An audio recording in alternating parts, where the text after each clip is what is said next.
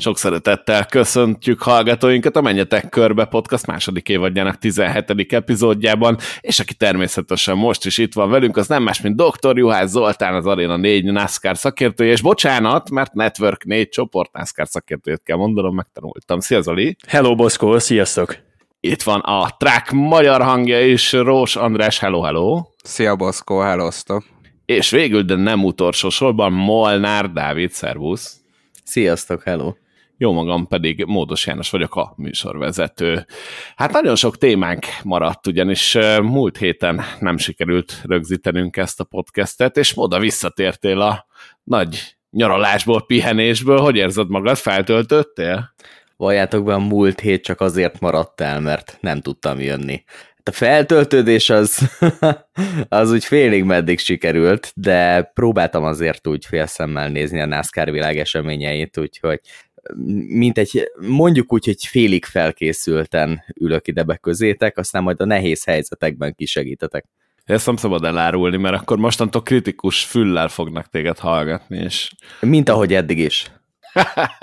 Igen, mondjuk azt hozzáteszem, hogy te tényleg eh, pihenni voltál, viszont amikor sikerült bemondanod eh, az adásba, hogy én elmentem szabadságra, az gyakorlatilag úgy nézett hogy azért nem tudtam jönni, mert még ilyen este fél tizenkettőig dolgoztam aznap, tehát eh, ez volt az én nagy szabadságom, hogy annyi belom maradt, hogy ide se tudtam jönni sajnos, de vágjunk is bele itt a témánkba, bocsánat, mert hogy ugye el vagyunk maradva egy gateway-jel, ahol hát volt track és Cup Series verseny is. Andris, hozzád fordulok elsőként, hogy élted meg a track versenyét ezen a pályán? Én tök egyszerűen össze tudom foglalni, nem csak a track, hanem a, a Cup versenyét is. Valahogy csomagba kapjuk. E, én megmondom őszintén, hogy úgy kezdődött a hetem, hogy futottam egy versenyt szimulátorban Gateway-en, utána ugye leközvetítettem a trackot, majd megnéztem a vasárnapi cup versenyt. Hát egy ilyen jó 10-15 évre én, hogyha most nem látnám ezt a gateway pályát, akkor nagyon meg lennék elégedve. A track, futas, se volt valami elképesztően jó, csak a balesetek tették úgymond izgalmassá a versenyt, és hát a cup futamon se történt olyan sok minden, úgyhogy nagyon röviden összefoglalva, csak tényleg, hogy ne vegyem el az időt a többiektől, szerintem a, a lehető legrosszabb hétvége volt ez a, a NASCAR-ban, és úgy, hogy ugye ide számolom a Coke 600-as óriási esőzést, meg a Martinsville track versenyt, ami hajnalban 6 órán keresztül tartott, és még ezeket is jobban élveztem, mint a, mint a gateway hétvége bármelyik pillanatát. Alapvetően szerintem nagyon érdekes a helyzet, mert hogy ez önmagában én azt gondolom, hogy egy nagyon érdekes és különleges pálya, és hogyha nem arról van szó, hogy NASCAR versenyt kell rajta nézni, hanem mondjuk csak élvezni kell akár szimulátorban, akár a valóságban, akkor szerintem ez a legjobb pályák egyike. Valahogy viszont ezek a NASCAR futamok, ezek nem sikerülnek túl látványosra, vagy túl izgalmasra. Nem tudom, ti hogy éltétek meg Zoli moda? Nekem különösebb problémám nem volt vele, kövezzetek meg. Szerintem egy teljesen standard uh, hétvége volt. Nem érzem, hogy kimagaslan gyenge lett volna a versenytermék szerintem megvoltak azok az érdekes storyline-ok, amikről nagyon jókat el lehetett az azt követő napokban is beszélni. Kyle Busch-nak megvan egy újabb futamgyőzelme, nem is akármilyen domináns körülmények között.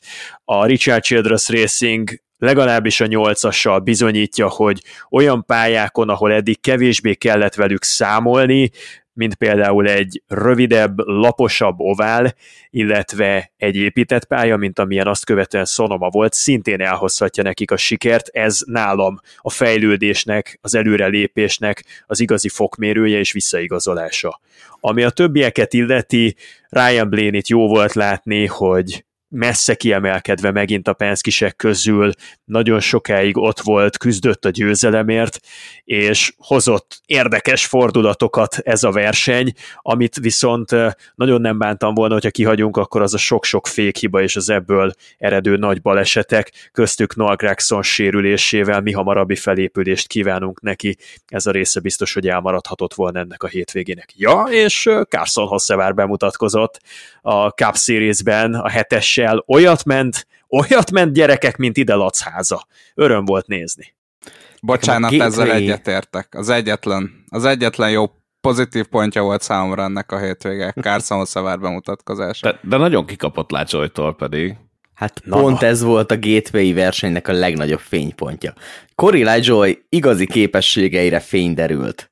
Gondoltam, hogy ennyire nagy lesz az arcod. Ennyi Annyira a srácban, megkapta a nagy lehetőséget, a Hendrik Motorsport autóba beülhetett, majd kiderült, hogy ez a Spire Motorsport autó az nem egy olyan gyenge kreálmány, mint ami ennek gondoltuk, lévén Cory Lajoy még gyengében is ment azzal az autóval, mint a saját kocsiával, úgyhogy a Cory Lajoy féle kiemelkedő történeteket itt nagyjából el is felejthetjük. Nekem a gateway versenyel kapcsolatban egyébként annyi volt az észrevételem, illetve az fogalmazódott meg bennem, ahogy itt az elmúlt percekben soroltátok a dolgokat, hogy szerintem iszonyatosan magasan van a léc, és csak ezért mondjuk a gateway versenyre, hogy gyenge futam volt, mert az utóbbi hetekben el vagyunk kényeztetve volt egy domináns Kyle Busch féle teljesítmény, mint ahogy egyébként a szonomai versenyen is volt egy domináns Martin Truex Jr. féle teljesítmény,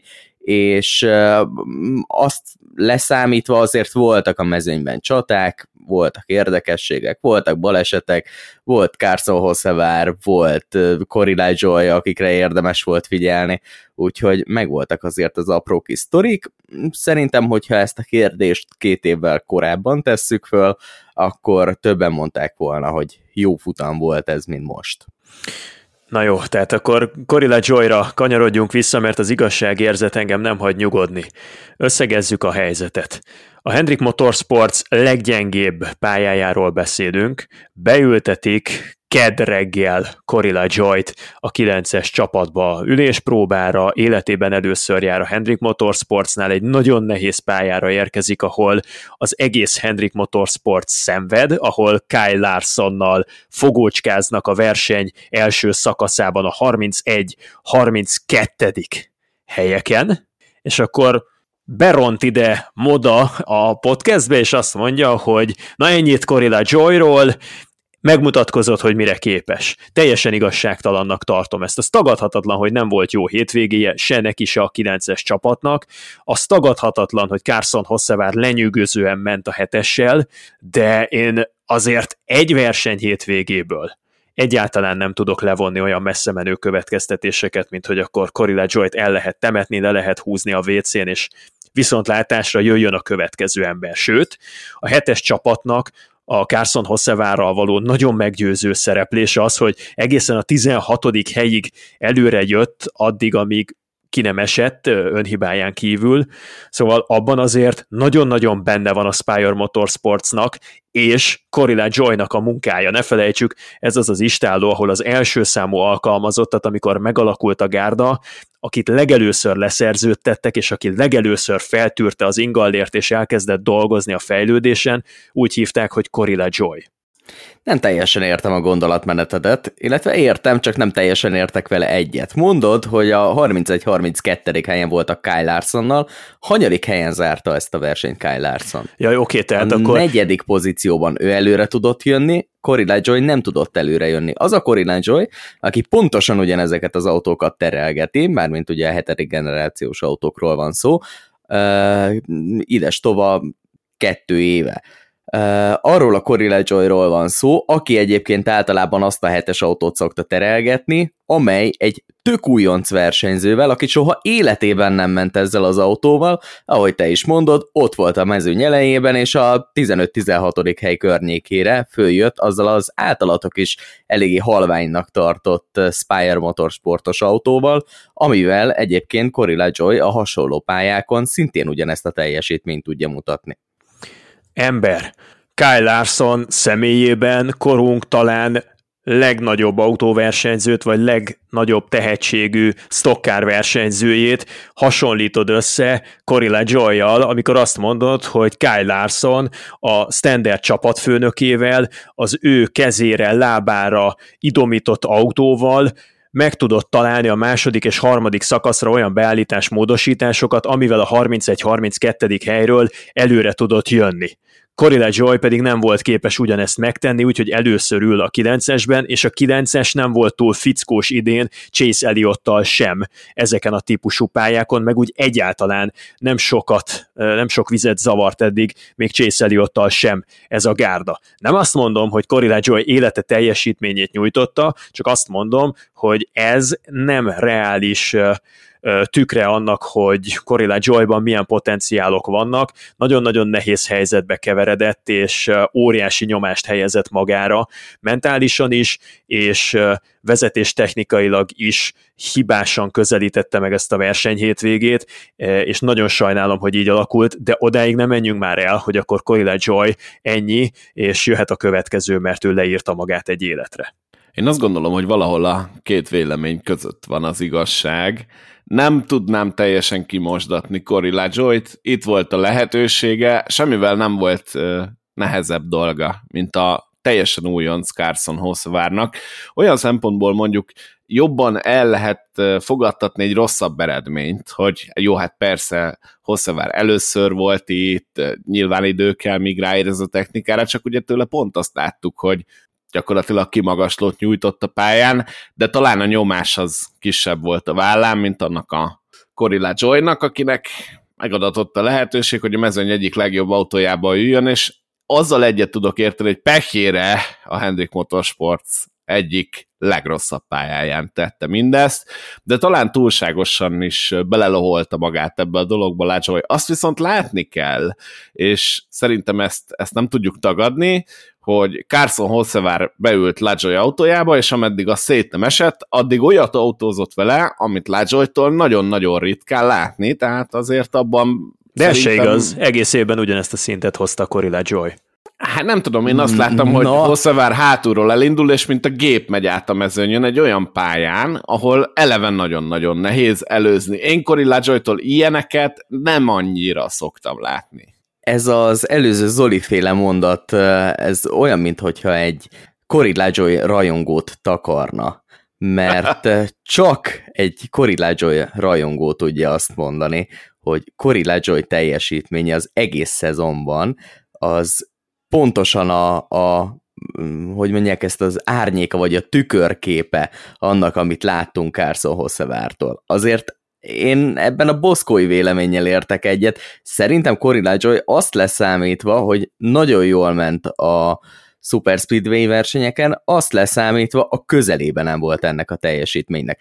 Sokkal inkább annak a teljesítménynek a közelében volt, amit most láttunk tőle a Hendrik Motorsport autóban, tehát ez a 20. hely környéke, küzdünk a top 20-ért, vagy annak a környékén, hogy ott maradjunk valahol, miközben azért hiába, hogy azt mondjátok, hogy a leggyengébb pályája volt a Hendrik Motorsportnak, de azért mégiscsak két top 10-es eredményt sikerült elérni.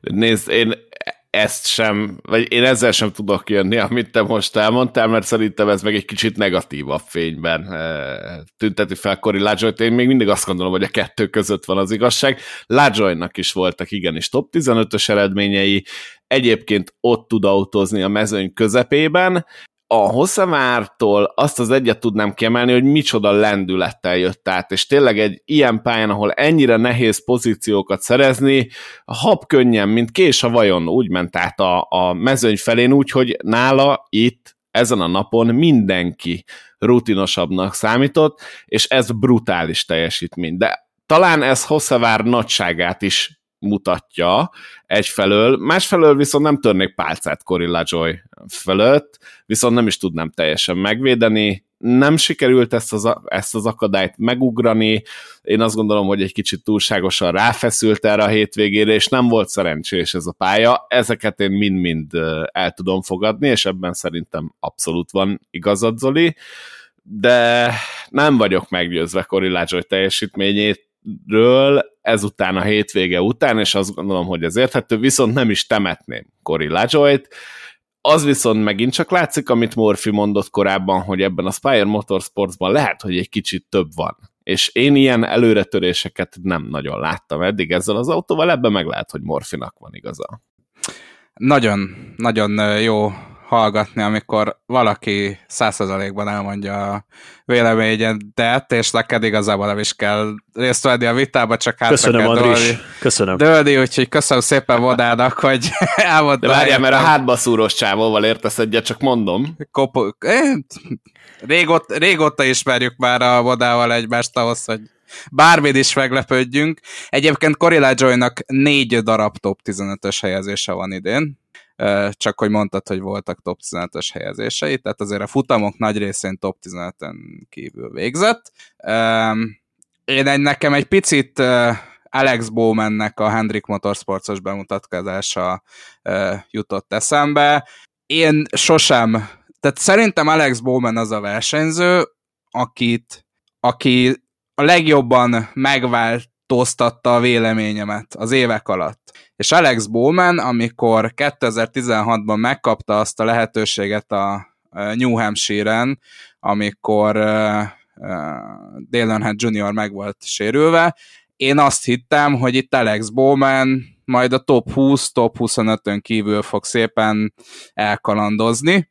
Alex Bowman a semmiből megérkezett New Hampshire-be, és egész nap ilyen, hát jó indulattal azt tudom mondani, hogy top 10-es, de inkább top 5-ös tempója volt. Ha jól emlékszem, még sokáig a harmadik, negyedik helyen is autózott, aztán ugye defektet kapott, és végül 26 lett, és neki az volt a nagy lehetősége. Szerintem a Hendrik Motorsportsnál ott döntötték el, hogy ha valamikor úgy alakul, akkor Alex Bowman nekünk le kell igazolni. És én biztos vagyok benne, hogy Cory Ledgernek hosszú pályafutása lesz a NASCAR-ban, mert NASCAR Cup Series versenyző szintjét tudja hozni. De, de nincs annyira sok potenciál benne. Tehát, hogyha annyira sok potenciál lenne benne, akkor ezt már egy kiugró eredménnyel láttuk volna. Értem én, hogy a Super Speedway-eken jól megy, meg Atlantába hozott egy negyedik helyet, de hát könyörgöm, David Gilliland, meg David Reagan is jól ment a Super Speedway-eken, úgyhogy én szerintem, én nekem mondom, tehát nincsenek nagy problémáim Corilla joy csak szerintem ő megtalálta a szintjét, és ezt a szintet nem tudom, hogy bármikor is túl fogja ugrani. Amivel én le tudnám zárni azt a blokkot, kettő dolog. Az egyik az, hogy azért mondjuk el, hogy Grant Enfinger nyerte a Craftsman Truck Series versenyét Gateway-en, és ugye Kyle Buschról már azért egy pár szót mondtunk, de ide még esetleg visszatérhetünk. A másikat meg megmondom őszintén, hogy menet közben teljesen elfelejtettem. Uh, igen, Emfinger kihasználta a verseny végig káoszt, és megnyerte idei második futamát, úgyhogy igazából az egyetlen dolog, amit kiemelnék a track versenyről, az Nick Sanchez álmok futása, és hogy hát uh, majdnem, hogy gyilkossági kísérletet uh, követett el Haley Deegan ellen, amikor a hármas kanyarba érkezve elfelejtett fékezni, és konkrétan hát ilyen 200-nál belelökte őt a falba fékezés nélkül, miközben már jött a kanyar, úgyhogy nekem igazából csak ez az egy eset maradt meg.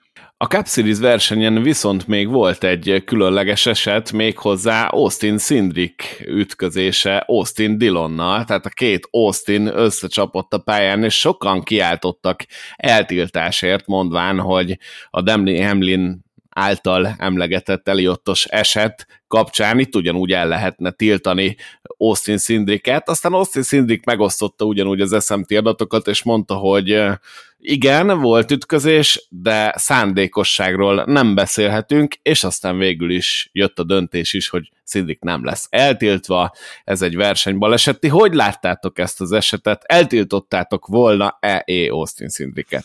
Nem, szó sem lehet róla Azzal egyetértek, hogy Austin Cindric kereste a kontaktot, és egyáltalán nem bánta, hogy kiforgott róla Austin Dillon, ugyanakkor ez nem az a szituáció volt, amiért Chase Elliotot eltiltották, vagy amiért Baba Valaszt eltiltották tavaly.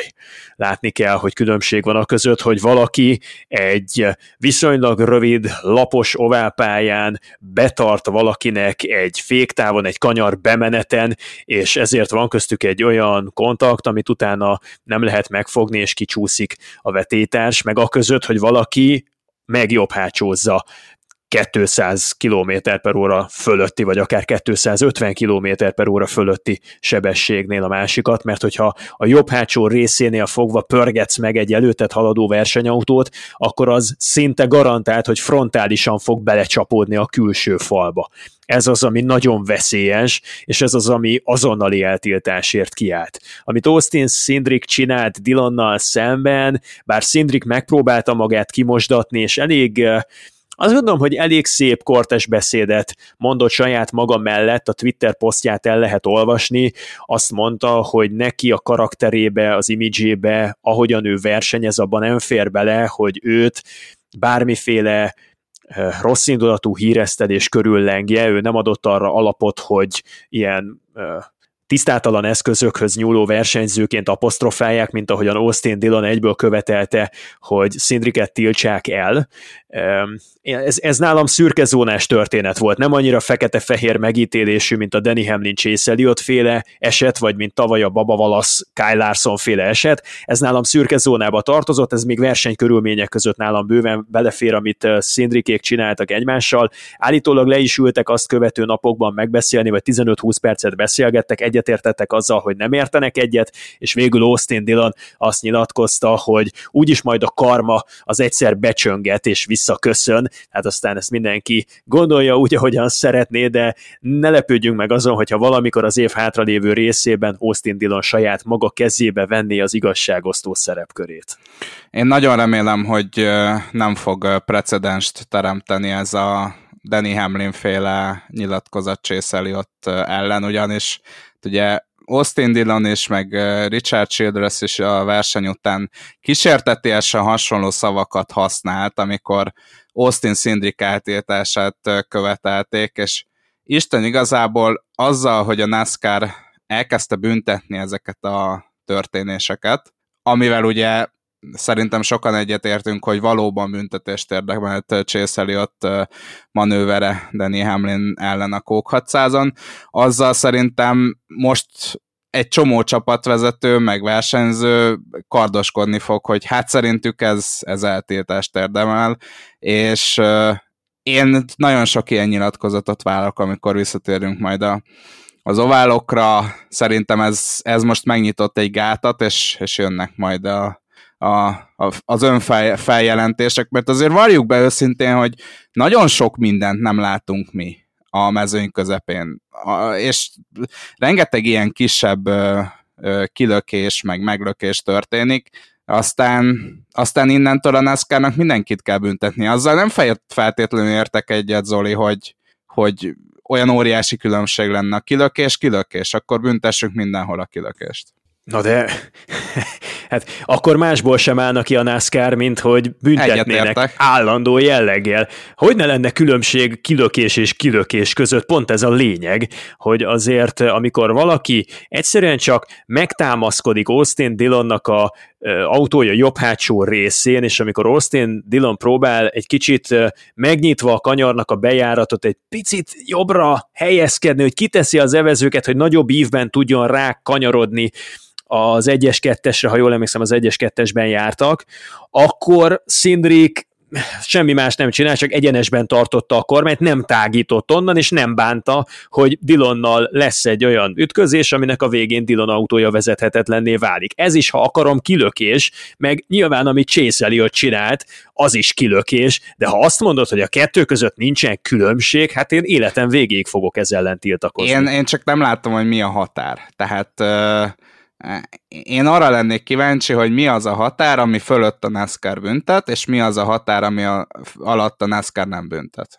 Én pont, hogy azt látom, hogy a NASCAR most meghúzta ezt a határt, és a, számomra teljesen jól látható. A, a szándékos payback megkilökés az, ami büntetve van, és az ilyen éles versenyszituációk, ami lehet kicsit ez is, lehet kicsit az is. Tehát uh, nagyon jól kell eljátszanod, hogy nem payback Hát igen, de itt, itt szerintem szó nem volt. Szó nem volt paybackről, ha igen, akkor Austin Szindék ennek a koronázatlan királya volt ezen a pályán. Legalább valamiben. Mielőtt Valamiben még jó a Szindrik. Elhagyjuk gateway a hat kanyarodjak vissza egyetlen egy tized másodperc erejéig a Noah Gregson féle balesetre. Sok volt a fékhiba ezen a futamon, és Noah Gregson elkövette azt a hibát, hogy amikor az egyenesnek a végén, amikor rátaposott a fékpedálra, akkor beesett a fékpedál, és vezethetetlenné vált az autója, akkor ösztönösen megpróbálta balra berántani a kormányt. Baba Valasz is hasonlóan járt, ő viszont azt mondta a versenyt követő interjújában, hogy szándékosan jobbra a fal felé kormányozta az autóját, annak érdekében, hogy ne nagy szögben, szinte frontálisan kapja el a safer falat, hanem a lehető leglaposabb szögben, hogy oldalirányban a safer fal el tudja vezetni a becsapódásnak az erőhatásait. Ez mennyire furcsa nem, hogy egy versenyző akkor jár el helyesen ebben a szituációban, hogyha nem az ösztönös reakcióját követve a faltól távolra akarja vezetni az autóját, hanem direkt inkább a falba belepakolja a jobb oldalát, hogy ne kapjon akkora ütést, és Baba Valasz még ezzel együtt is a második ütést, amit elszenvedett, tehát elsőre egy picit el elpattant a faltól, és aztán másodikra ő is nagyobb szögben csapódott oda-vissza, akkor rántott rajta igazán nagyot az autó. Szegény Nalgrákszon meg tényleg eh, az ösztönös reakciót követte, és balra próbált levágni, hogy megfékezze, kivezesse az autót, de ez végül a legrosszabb ötletnek bizonyult, mert egyenesen frontálisan belevágódott a falba, és ennek köszönhetően szedte össze az agyrázkódását. A NASCAR reagált is nem csak erre, hanem elsősorban a talladégai Kyle Larson féle eh, Ryan Prissel való kontaktra, és eh, elrendelt eh, módosításokat az autókon,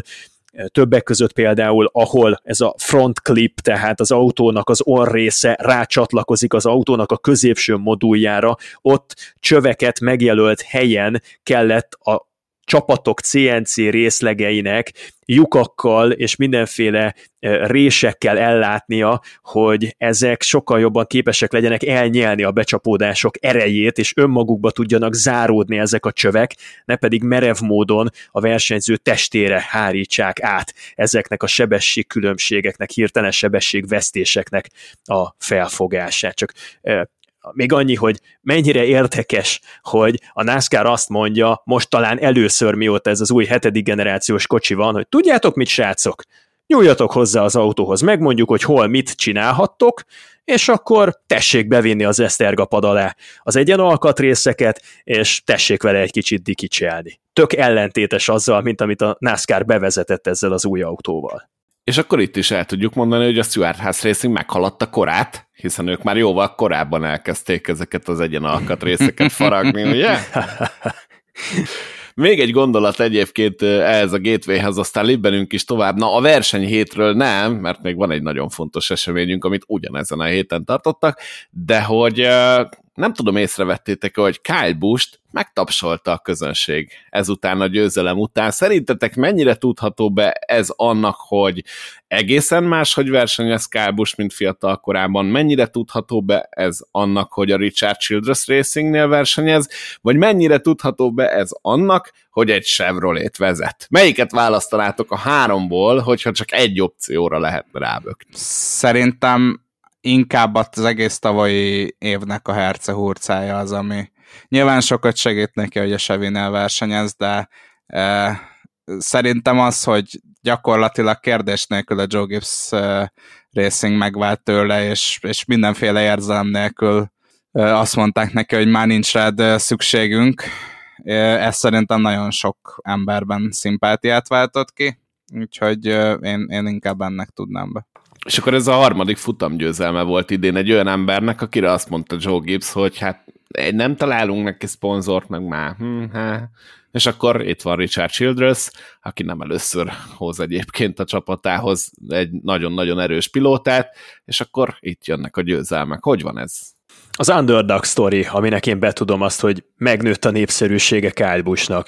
Talán először pályafutása során azzal szembesültünk, hogy Kyle Busch-nak mélyről kell jönnie, és eh, against all odds, tehát hogy, hogy az esélyek ellene dolgoznak. Ugye minden az ellen szól, hogy Kyle Busch itt legyen és futamgyőzelmeket arasson, mert egy olyan istálóhoz került, ami az elmúlt tíz évben, vagy tizenkettőben inkább csak a múltjából élt, mint sem a jelenéből a Joe Gibbs Racingből kikerült egy gyengébb istállóhoz, egy erős szponzori háttér mögül most egy ilyen teljesen szétzilált, szorványos, néhány futamos szerződésekből él meg, és abból terelgetik ezt a nyolcast, és ez azonosulhatóvá tette szerintem Kyle a szerepét.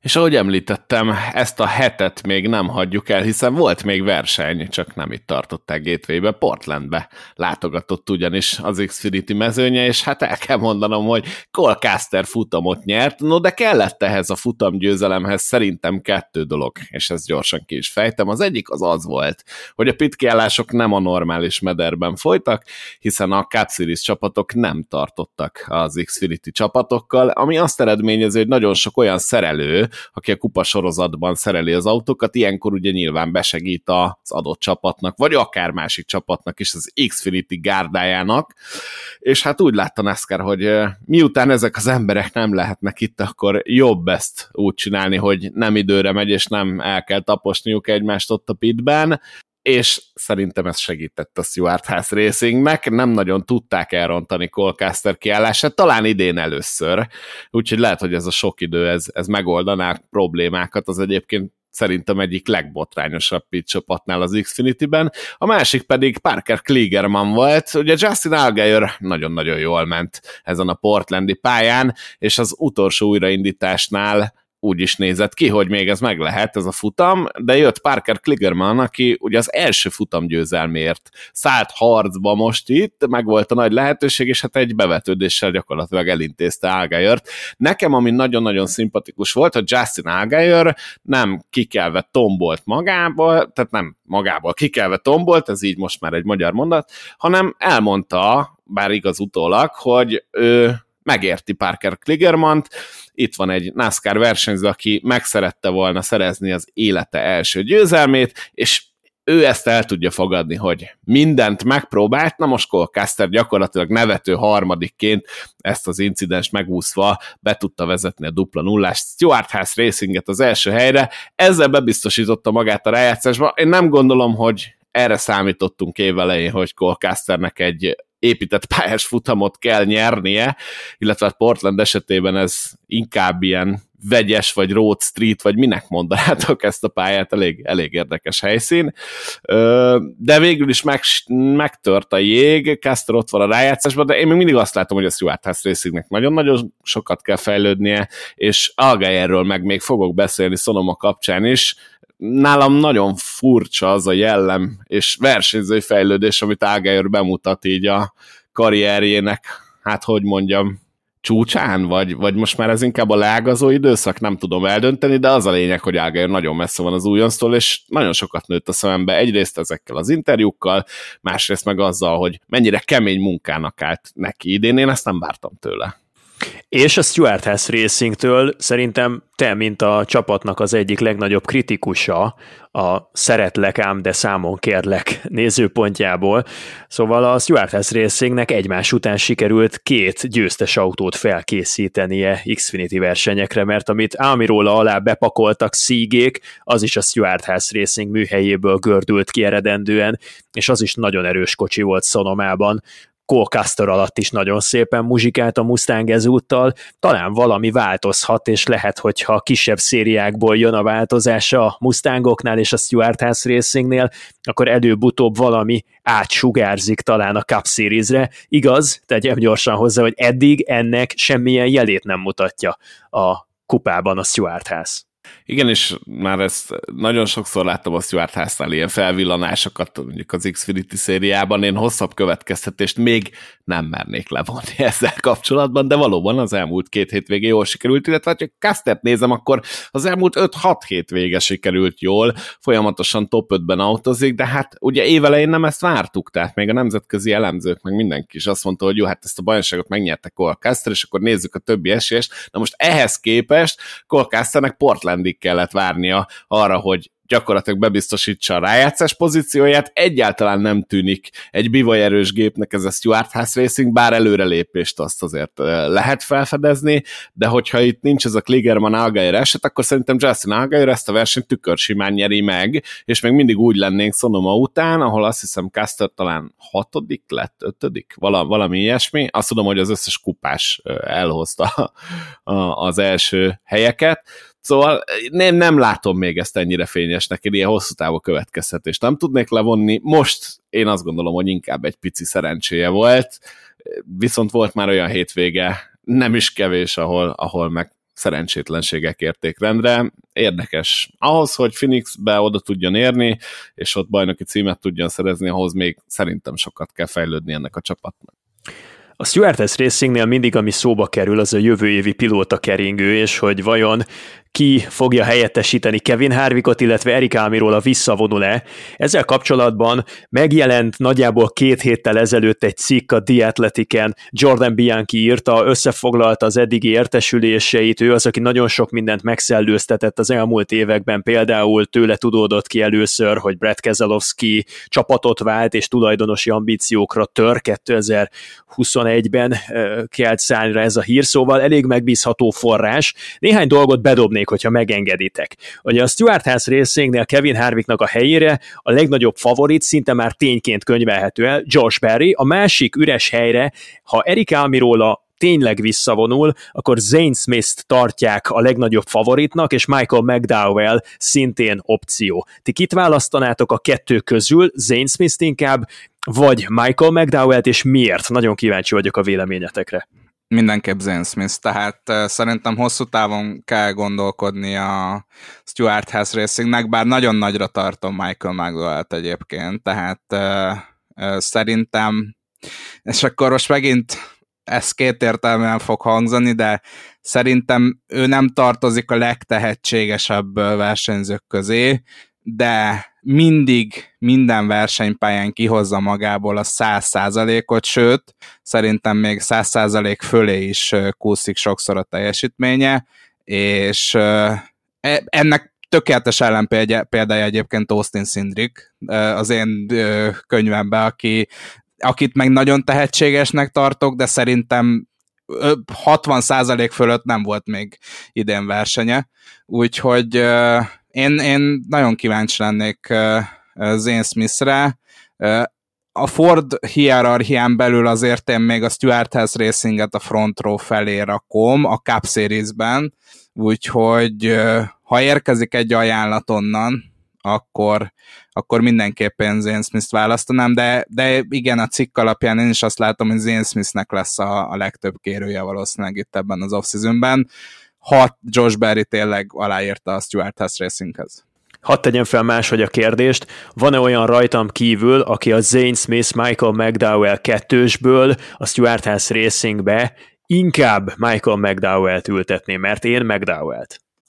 Az a kérdés, hogy mi a szándék? Tehát egy hosszú távú dolgot szeretnének, vagy mondjuk megint egy ilyen négy-öt éves periódusra betervezünk, és próbálunk egy tapasztalt versenyzőt, egy biztos pontot elhozni.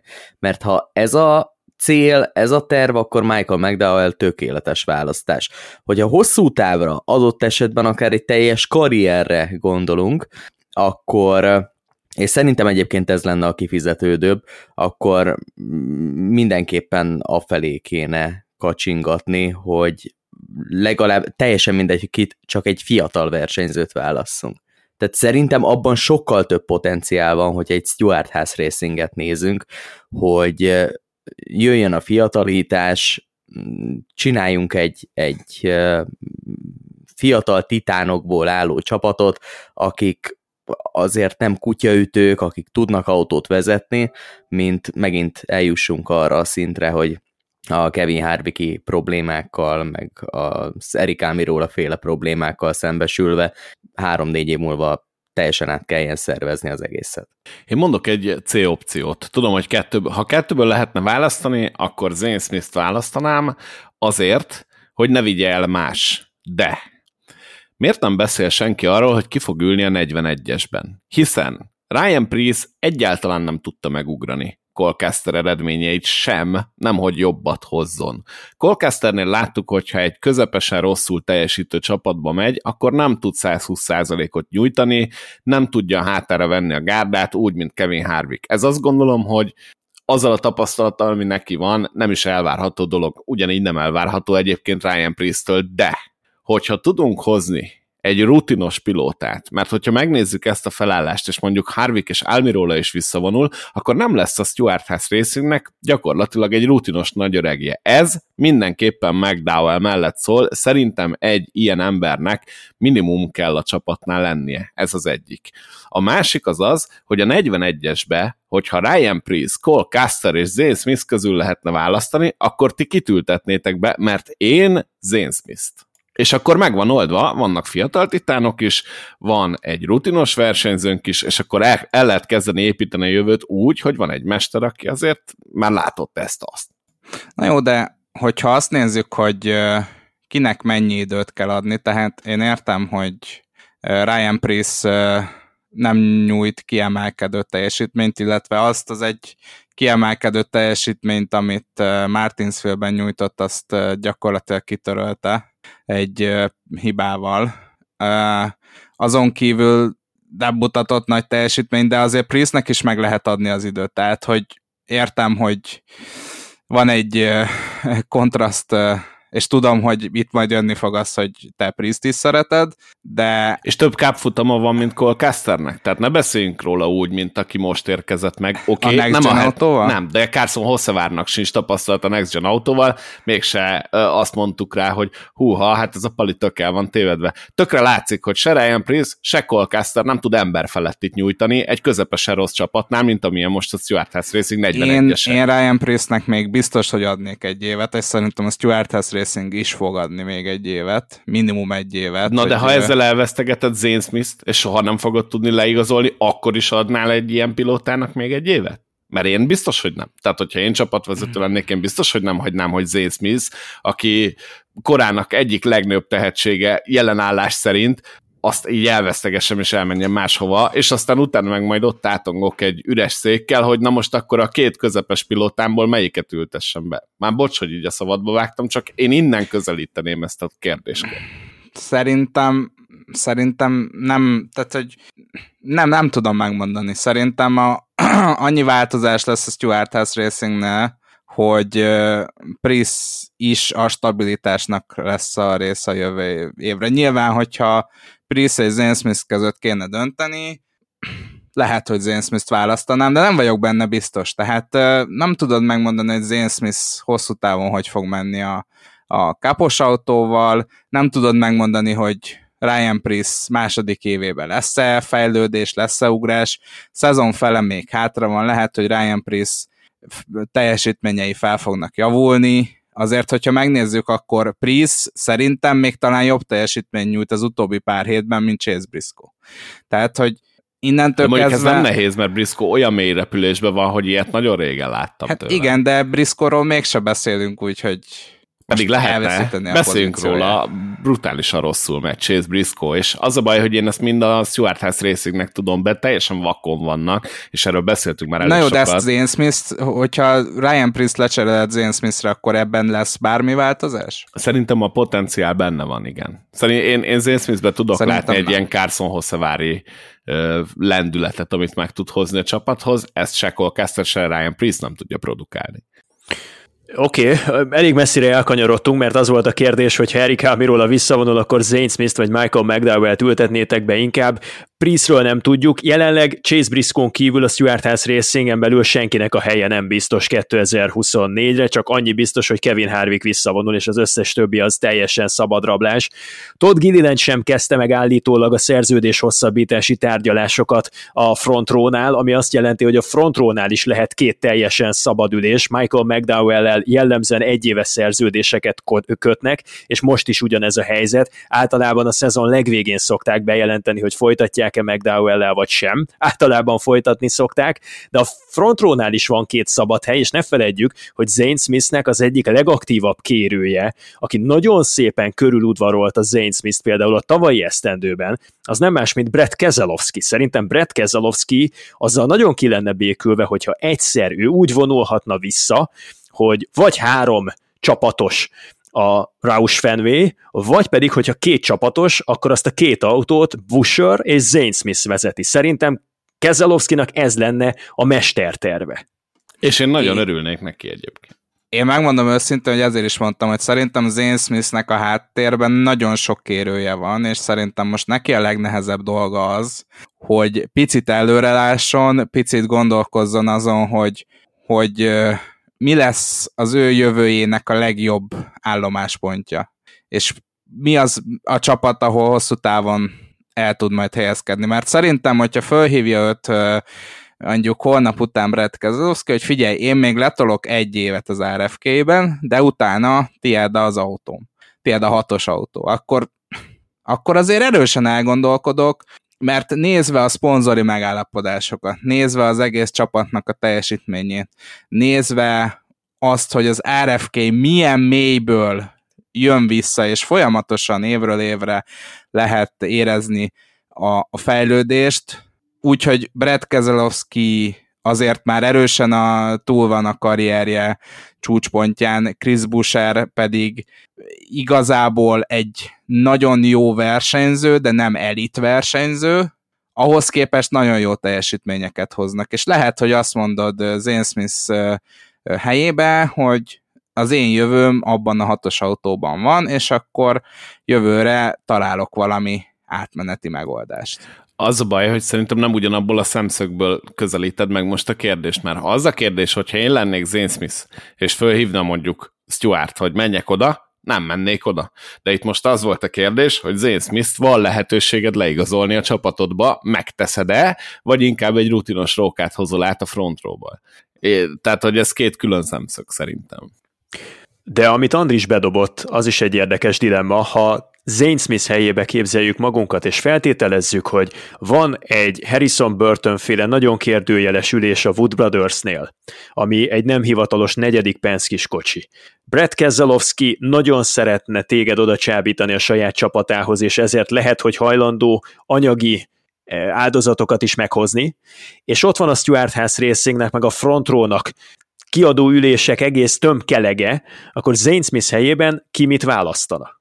Hát, hogyha fölhívnak ezzel oszk, én azt választanám, de nekem mondjuk annyira nem független a véleményem.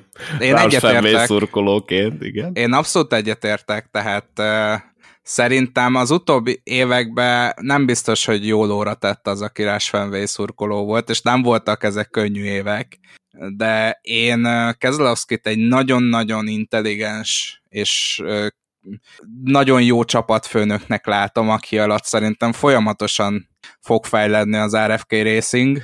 A Stuart House Racingnél egy olyan csapathoz mész, ahol igazából csapatfőnök nincs, illetve van két tulajdonos, aki folyamatosan veszekszik azon, hogy éppen kiüljön az autójába, és ki tudja, hogy még a színfalak mögött mi megy. És látjuk a teljesítményt is. És a Front Row Motorsportnál pedig megvan az esélyed arra, hogy egy közepes szintű csapatnál legyél gyakorlatilag a a versenyző.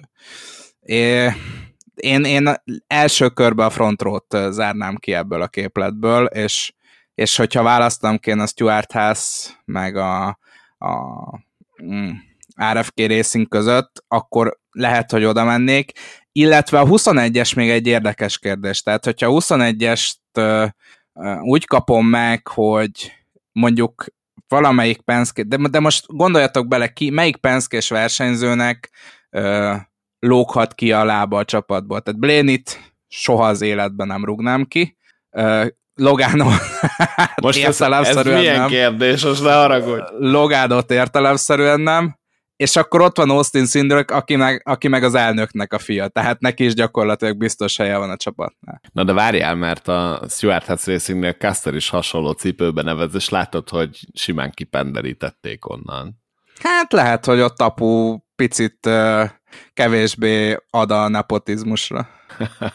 nekem, nekem még az a megközelítésem, és hangosan tiltakozom az ellen, hogy Chris Busher nem egy elit versenyző, nem tudjuk. Tehát annyira rossz a, a Roush Fenway Racing évek óta, hogy nem tudjuk, hogy Chris Busher mire képes. Amikor az autó össze van rakva, és amikor jó tempót tud menni egyébként a csapat is, meg Kezelowski is, akkor Chris Busher is jó tempót tud menni. Sőt, nagyon sokszor megveri Brad Kezelowskit, akit én azt gondolom, hogy nyugodtan tarthatunk elit versenyzőnek, nem? Tehát Bushert mondjuk meg kell védenem ebben az állításodban, mert szerintem ez, ez nem nem igaz, hogy nem elit versenyző, nem tudjuk. Hogy ilyen Szerintem Busher az, elit aki... versenyzője, így tudnám mondani. Szerintem Busher az, aki mondjuk így a, a top 10 kívül, de a top 15-ön belül van. Nem vagyok benne biztos, hogy a top 10 kívül van. Mert aki végig ezzel a technikával megy, ez, ez, ez megállapíthatatlan. Amikor össze van rakva az autó, akkor Chris Busherre szava nem lehet senkinek, ott autózik a top 10-ben, csak úgy, mint Brad Keselowski és erre tökéletes példa volt most Sonoma is. Szerintem Chris Busher az egyik legalul értékeltebb versenyző a komplet mezőnyt tekintve. Én abszolút top 10-es kalibernek tartom, akiben bármikor benne van egy nagyon intenzív és nagyon magas röptű kiugrásnak a lehetősége. Menjünk tovább, jó? Mert leragadtunk egy kicsit a Fordosoknál. Nézzük meg, hogy mi újság van a Toyotáknál. A Toyotáknál Martin Truex egyre valószínűbb, hogy folytatja, mert a Brass Pro Shops is folytatná 2024 négyjel, elhalkultak azok a hangok, hogy ez lehet Martin Truex utolsó esztendeje. Danny Hamlinnek továbbra sincsen aláírt szerződése, és továbbra is szabad ügynök, viszont valószínűtlen, hogy akár ő, akár a FedEx elhagyná Gipszéket, illetve a FedEx, hogy elhagyná a NASCAR-t, valószínűleg van még egy esztendő ebben a sztoriban. Ha esetleg Danny Hamlin nem hosszabbít, akkor John Hunter némecseket tartják a fő kandidánsnak arra a megüresedő helyre, hogy Hamlinnel mi lesz ebben az esetben, azt nem tudjuk. Mit szóltok ehhez, a Toyotákon belül milyen mozgást láttok, és minek örülnétek? Nálam Danny Hamlin esete az kövezzetek meg, de annyira hasonlít Kálbus. Nyilván, nyilván az a különbség, hogy ott kiszállt a szponzor, de én megmondom őszintén, hogy azért óriási nyilatkozatokat a FedEx-től nem olvasok, hogy persze mi még jövő évre is le akarunk ülni. Szerintem kicsit úgy mehet a háttérben ez a, az a szerződéskötés, hogy gipszék mondanak egy árat, FedExék mondanak egy árat, és nagyon messze van a két ár egymástól. Egyébként szerintem egyértelmű, hogy mi lesz Danny Hamlinnek a sorsa. Szerintem minimum rész munkaidőben, de lehet, hogy teljes munkaidőben ő fog menni a saját csapatával. Én erre nagyon nagy pénzt rátennék. Nem tudom, hogy jövőre fog ez megtörténni, de abban biztos vagyok, hogy ő fog versenyezni a saját csapatánál. Ebben én is. De előbb-utóbb... még... Uh, bocsánat, nyugodtan Zoli. Nem, csak annyi, hogy előbb-utóbb valószínűnek tartom én is, hogy a 23-11-esnél fog kikötni Danny Hamlin, de a Sports Business Journal egy elég megbízható forrás jelentette azt, hogy nagyon közel vannak a szerződés hosszabbításos tárgyalásban a FedExnek az álláspontjai és a Joe Gibbs Racingnek az álláspontjai, úgyhogy abból legjobb eséllyel szerződés hosszabbítás lesz 2024-re. Danny Hamlin helyzete éppen azért nem egyszerű, mert ugye ott van a saját csapata. Tehát az egyfajta menekülés lehet egyrészt, másrészt pedig azért Danny Hamlin 42 éves, szép lassan kezd közelíteni a pályafutása vége felé, nem -e fogja meghúzni azt a, fú, de szép magyar mondat lesz ez, szóval nem fogja meghúzni azt a dolgot, mint mondjuk Brad Keselowski, hogy a saját csapatánál próbálja majd a pályafutása utolsó négy-öt évét eltöltve mint egy belülről építeni a csapatot, és jobb lesz-e ez a megoldás, mint most a jelenlegi felállás, hogy a Joe Gibbs Racingnél, mint egy külső segítségként egyszerre két érdeket támogatva tolja a saját szekerét is, meg tolja a Joe Gibbs Racing szekerét is. Szerintem ez is egy olyan dolog, ami ennél a szerződés hosszabbításos dolognál Danny Hamlinnek a fejében megfordul. Úgyhogy nem tudom egyébként, hogy ezt meddig lehet ilyen párhuzamos működésben csinálni. Lehet, hogy amikor, amikor leülnek a tárgyalóasztalhoz, akkor ez is így előkerül. És akkor hadd kérdezzem meg, hogy ha Danny Hamlin elmegy akár teljes szezonra a saját csapatába versenyezni, akkor Baba Wallace kerül ki az autójából, Tyler Reddick kerül ki az autójából, vagy egy harmadik autót szedőzhet? Harmadik Jön a harmadik kocsi, szerintem Biztos vagyok benne. Szerintem van az a pénz, amiért a, a BJ McLeod. BJ McLeod eladnák a charterüket. Azért ők, ők tényleg BJ McLeod csak a, a versenyzés iránti szenvedélyből, szenvedély miatt vannak ott, tehát abszolút olyan csapat, és nyilván kellenek ilyen csapatok is a mezőnybe, de azért szerintem mindenki szívesebben látna egy olyan csapatnál ezt a chartert, ami tényleg kompetitív tudna lenni. Ha nem képes Danny Hamlin összeszedni egy 20 millió dolláros szponzort, akkor honnan fog összegerebjézni 25 millió dollárt arra, hogy charterre költse, és még azt követően a működési költségeket valamilyen újabb szponzorációval meg kellene oldani a saját csapatánál. Szóval... Én biztos vagyok benne, hogy Michael Jordannal az oldaladon nem fog problémát okozni a Hát eddig problémát okozott nekik, mert elhaláztak az orruk elől nem egy, nem két charter, például Justin Marks a Trackhouse-t többek között úgy építette fel, vagy a Starcom Racing úgy szűnt meg, hogy Danny Hamlinék orra elől mindig elhadáztak egy-egy megnyíló lehetőséget, hogy nem olyan egyszerű ez, mm, ezzel együtt menjünk tovább a sevisekhez, jó, ezt imádni fogod moda, Corilla Joy állítólag a fő jelentkező arra, hogyha a Trackhouse Racing három csapatos organizációra bővül valamikor a jövőben, akkor ő kapjon egy teljes szezonos ülést Justin Marks-tól. Na, ehhez mit szólunk? nem no comment. Szóhoz. Le van döbbenve moda. Nem, nem. Tehát... Ez csak azért, amit ha, kaptam fél órával ezelőtt, ez csak azért. ha mondjuk a Daniel Suárezzel megpróbáljuk összehasonlítani Cory ledger akkor nagyjából szerintem egyébként egy szinten vagyunk. Úgyhogy lehet, hogy nem lógnak ki annyira a csapatból, de hogy egy három autós gárdát szeretnénk a Trackhouse Racingből, egy olyan versenyző mellett, aki mondjuk Ross Chastain, meg egy olyan versenyző mellett, aki Daniel Suárez, akkor lehet, hogy lenne Cory LaJoy-nál jobb választás, sőt, így kapásból föl tudnék 15-öt sorolni csak a Sevis armadából. Egyébként nem gondoljátok, hogy Austin Hill például várományosa lehet ennek az ülésnek? Mert neki nem nagyon lesz helye, úgy tűnik a jövőben. A, és azokon a csapatokon belül, akik most támogatják. Arról nem is beszéltünk, igen, hogy Childressék meg nagyon ragaszkodnak Austin Hillhez, tehát hogy hogy Na jó, csak hova ülteted be? Tehát igen, kár most ugye nem fogja kiszedni Austin Dillon nyilván nem fogja kiszedni az autóból, és Austin Hill úgy marad itt, hogy egy tehetséges fiatal ember, aki nem tud elhelyezkedni gyakorlatilag az RCR-on belül, most élete végéig nem xfinity neki már előrébb kéne lépnie, én hogyha Trackhouse Racing lennék, és Justin Marks lennék, én Austin Hill zargatnám telefonon, hogy szia, lehet, hogy lenne itt egy harmadik autó. Ezzel tudtok egyetérteni? Abszolút. Tehát uh, én felső polcra teszem Austin Hill-t, úgyhogy még ugye nem nagyon ismerjük azt, hogy ő mire lenne képes a Cup Series-ben, mint Corilla Joy-t, ami szerintem nem nagy meglepetés, de... Hát tőled de, nem.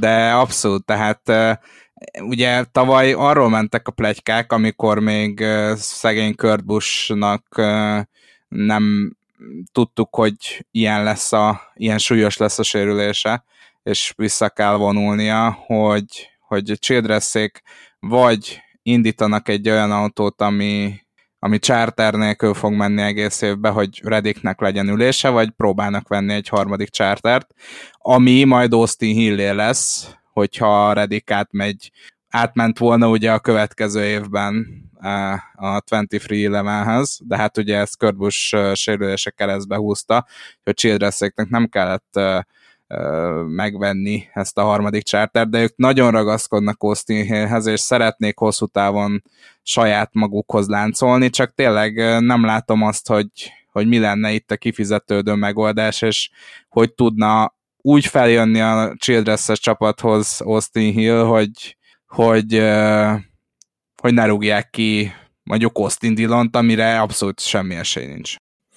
Colleague Racing, ott is lenne azért hely, például Austin Hillnek, ha akár AJ Allmendinger, akár Justin Haley egyszer kitölti a mandátumát, és továbbiakban nem szavaznak nekik bizalmat. Megjegyzem, idén mind a kettejüknek legfeljebb csak közepes évük van egyelőre, szóval akár ott is el tudok képzelni egy Austin Hill-t, amíg Kyle Busch versenyez a Richard Childress Racingnél, és ha esetleg Kyle Busch is négy-öt év múlva szögre akasztja, akkor jöhet Austin Hill. Egy ilyenben nem láttok fantáziát? Abszolút. Én abszolút. Csak most a Trackhouse egy olyan szerintem kiugró an jól teljesítő csapat, hogyha én Austin Hill lennék, és akkor most megint megfordítom, ahogy Morfi tette korábban, én biztos, hogy a Trackhouse-t választanám, mint jövőbeli csapatom, mint sem a Colleague Racinget, bár úgy mondom mindezt, hogy a Colleague Racingnek is több, mint pozitív az idei éve, sőt az elmúlt évek fejlődésének a görbéje igencsak felfeléivel, az sem lehet egy rossz választás alapvetően. Figyelj, szerintem a Colleague Racingnek a Cup Series programja az idén elég gyenge. Javíts ki a tévedek, de AJ Allmendinger sem nagyon váltotta be a hozzáfűzött reményeket, eddig megrendeztek úgy két road versenyt, hogy hát szerintem túl sok vizet nem zavart, mind a kettőn nagyobb reményekkel indult, aztán ilyen 5-től 15 helyekig volt csak esély a labdába rúgni. Én nem látom most bennük egyelőre azt a kiugró nagy fejlődést. Nézd, szerintem csapatszinten kezd összeállni ez a Colleague Racing. Nyilván a, a pilóták azok, azok nem tündökölnek.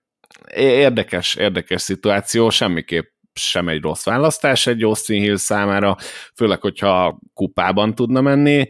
Nyilván ott mindegyik versenyző az Xfinity-ben is, meg a trackban is arra törekszik, hogy vasárnap rendezzék lehetőleg az ő versenyeiket, de mondom, ha választani lehetne, akkor biztos, hogy Trackhouse, és Daniel Suáreznek a teljesítményét lehet, hogy be tudná árazni egy érkező Austin Hill, ha mint néző kéne választanom, én akkor is ezt választanám, és nagyon megnézném, hogy Ross Chastain mellett egy Austin Hill mit tud csinálni ha már Suarez, szerintem ugorjunk Sonomára.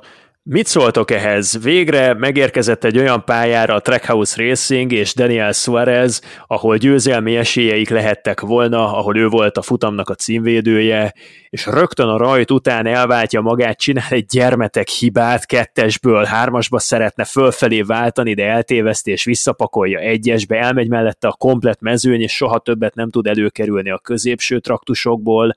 Daniel Suareznek végtelenül gyenge az idei szezonja, és pont mikor meghosszabbították a szerződését, az belőle egy teljesen ellentétes hatást váltott ki a tavasz során, mint amit gondoltunk volna, nem hogy felszabadult volna, hanem én azt látom, hogy még görcsösebb, még jobban ráfeszül, és most már az egyes csapatot is, Ross Chastain-t is sikerült lehúzni ezzel az egésszel, ami, nekem úgy tűnik, hogy a Trackhouse Racingen belül valami nem stimmel. Túl vagyunk egy teljes naptári éven, vagy hogy fogalmazzak, egy 365 napos perióduson, amikor a Trackhouse Racing nem nyert versenyt, és ez, ez a szonomai produktumuk, ez, ez nagyon sok mindenről árulkodott szerintem. 27. és 22. helyeket hozott el Daniel Suarez, ugye az Xfinity-ben is indult, de ott sem sikerült túl jól a verseny. Én Suarez sose tettem egy magas polcra, egy szimpatikus fickó, van helye a Cup Series-ben legalábbis egy pár évre, de én nem gondolom, hogy, hogy az egy-egy kiugró eredményén kívül bármi komolyabbat hosszú távon le tudna tenni és sosem gondoltam, tehát számomra ezért nem meglepetés az ő rossz szereplése, inkább az volt meglepetés, amikor egy-egy kiugrót nyújtott, mint például tavaly itt Szonomában, egyáltalán nem vártam, hogy ezt bármilyen szinten is megismétli, lehet, hogy én vagyok egy kicsit rossz májú, de számomra ez nem volt meglepetés.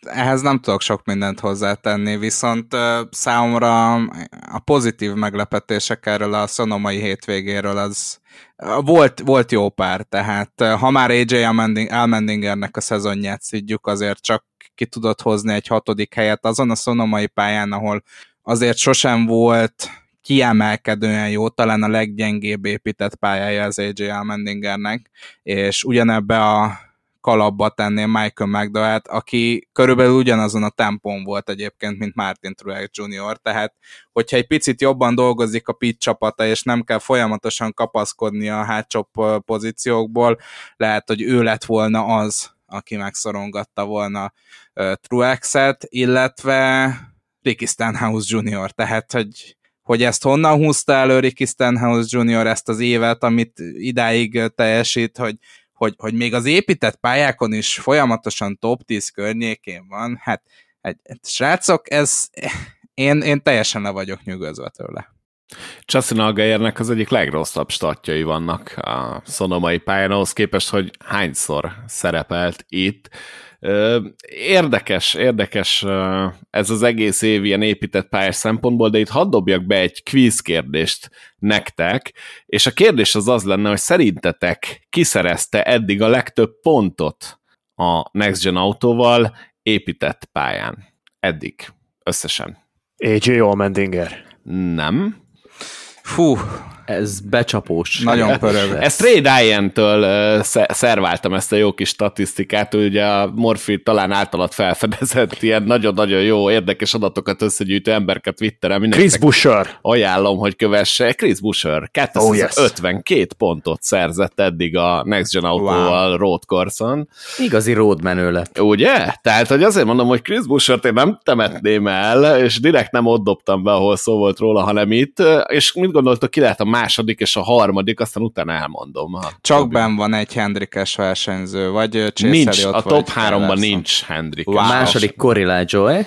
Chastain. Nem. Tyler Reddick a második helyzet, és Joey uh. Logano a harmadik. Tyler Reddick 250 Joey Logano. pontot gyűjtött, és Joey wow. Logano 249 pontot gyűjtött a Next Gen autóval road pályán. Michael McDowell a negyedik, Austin Sindrick az ötödik, Chase Elliott a hatodik, itt az első Hendrikesünk, Ross Chastain a hetedik, Christopher Bell 8, Kevin Harvick 9, Kyle Busch 10, és nincs Kyle Larson a legjobb 10-ben, 12. helyen áll egyébként, utána néztem. Én most nem akarom egy kicsit, de nagyon vábba fogom veregetni magamat. Nem tudom, Zoli, amikor a Kók 600-nál kérdezte ugye Zsombi, hogy ki a fél távnál az év felénél a, az általunk legjobbnak tartott versenyző, és kicsit meglepődtetek azon, amikor Joey Loganot mondtam be, de szerintem Joey Logano, és ez most óriási fájdalomra, fájdalommal jár számomra, mert alapvetően Joy Logano versenyzési stílusát sokáig nem kedveltem, és nehéz túllépni azon, amiket ő a pályán művelt, de, de Joey Logano elképett, tehát hogy annyira konzisztensen ott tud lenni, bármilyen napjuk van, Joey Logádot valószínűleg a top 10-be kell keresned, de leginkább a top 5-be. Én nem tudom, hogy hogy csinálja. Épített pályán, sortoválon, másfél mérföldes oválon, tök mindegy, hogy hova mennek, és egyébként, mivel hogy Joey Logano szokta megnyerni az első eseményeket, én biztos, hogy őt fogom tippelni a, a Chicagói utcai versenygyőztesének. Én egyszer azt szeretném, hogyha ez az emberiség a mi életünkben még föltalálja az időgépet, hogy uh, saját magadnak majd azokat Tudom, a podcast igen. felvételeket kérlek küld vissza egy olyan 10-15 évvel innentől számítva, ahol dicséred Joey Logánot, Danny Hamlint, Busch pozitívokat mondasz, jó? És akkor azt, ha megtennéd, hogy fölveszed kamerával majd ezeket a visszahallgatott epizódokat, ahogy a 15 évvel ezelőtti Morfi reagál a saját mondataira. Én ezt Igen, nagyon megnéztem. Erre kíváncsi lennék, kíváncsi lennék. Mondjuk én a Joey Logano féle történetben nem értek veled egyet, mert olyan borzasztó májusa volt Joey Logano-nak, tehát azért nem feltétlenül mindig igaz az, hogy őt a legjobb tízben kell keresnünk idén. Egy komplet hónapot dobott el magától, de az igaz egyébként, hogyha oda kell tenni magát, akkor ő oda tudja tenni magát. És amikor igazán fontos, ezt tavaly is láttuk a bajnoki fináléban, akkor Joey Logano azért tud robbantani.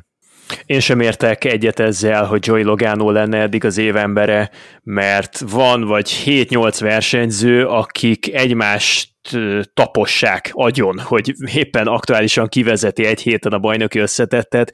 Logano pont nem fér bele, tehát ő pont egy árnyalatnyival gyengébb összességében, és volt egy-két nagyon komoly malaca ebben a szezonban Joey Logánónak, amikor ilyen tök random 23 24 legjobb autóval vagy Paul Wolf zsenialitásának köszönhetően, vagy pedig egy szerencsés sárga zászlónak köszönhetően bejött a top 5-be, és mivel nagyon nehéz volt előzni, Logano meg nyilván azért szépen tudja hegyezni, szívni magát a versenyek végére, ezért kiszélesítette annyira az autóját, hogy megtartsa a pozícióját, de alapvetően Joy Logano nem erőből van ott eh, a top 10-eken, ha egyáltalán ott van a top 10-eken.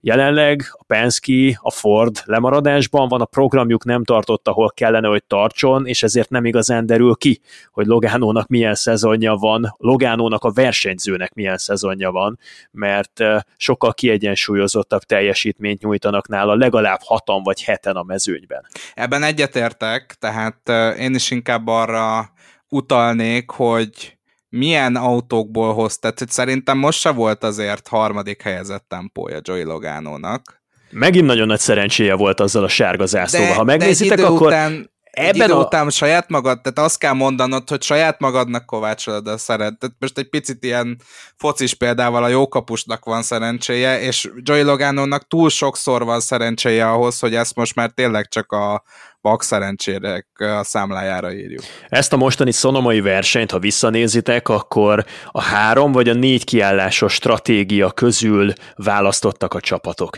És azok, akiknek nem volt érdemi tempójuk, azok rövid piteltek az első szakaszban, és mivel ott jött egy szerencsés sárga zászló nekik, ezért nagyon sokan, akik végül bekerültek a szonomai versenynek a legjobb tíz helyezettje közé, ott pont azelőtt a sárga zászló előtt jártak kint a pitródon, és ezért átvették a vezetést, és helyek közel meg is ragadtak az élbolyban, Csészeli ott például, vagy Logano, azt hiszem Bléni is közéjük tartozik.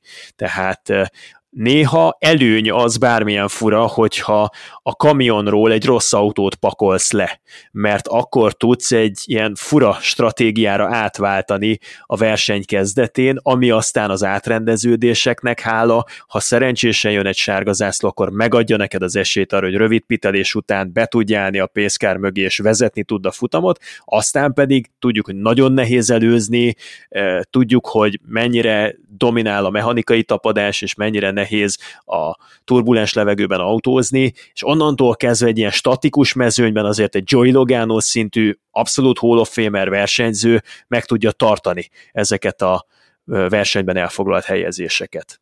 Nekem tudjátok, kinek a szereplése volt nagyon furcsa ezen a szonomai hétvégén? Kyle Larsonnak, ugyanis jó pár kupás pilóta itt a szombati nap folyamán az Xfinity-vel bemelegítette erre a szonomai versenyre. Ugye az Xfinity mezőnye első alkalommal látogatott el erre a pályára, és hát ezt volt szerencsém a televízióból közvetíteni, amit ezúttal is köszönök Parag Zsombor barátomnak, hogy ilyen szépen fogta kezemet, és tényleg nagyon segítőkészen, nagyon barátságos hangulatot teremtve tudtuk ezt a az egy-két órát magunk mögött tudni, ne, rendkívül élveztem, úgyhogy egy nagyon jó élmény volt, de hogy visszakanyarodjak egy kicsit, a kupások nagyon-nagyon elkenték itt az Xfinity mezőny száját, ugye Arik Almirola e, nyerte ezt a versenyt, AJ Almendinger lett a második, Kyle Larson a harmadik, Ty a negyedik, és itt érdemes megemlíteni Kyle larson aki egy óriási hibát vétett e, ott az utolsó visszafordítóban, és elütött az egyik gumibálát, úgy, hogy gyakorlatilag az egész versenyen másról sem beszéltünk zombival, mint hogy Kyle larson igazából ma nem lehet megfogni, illetve hát az adott napon nem lehet megfogni. 53 kört vezetett a futamból,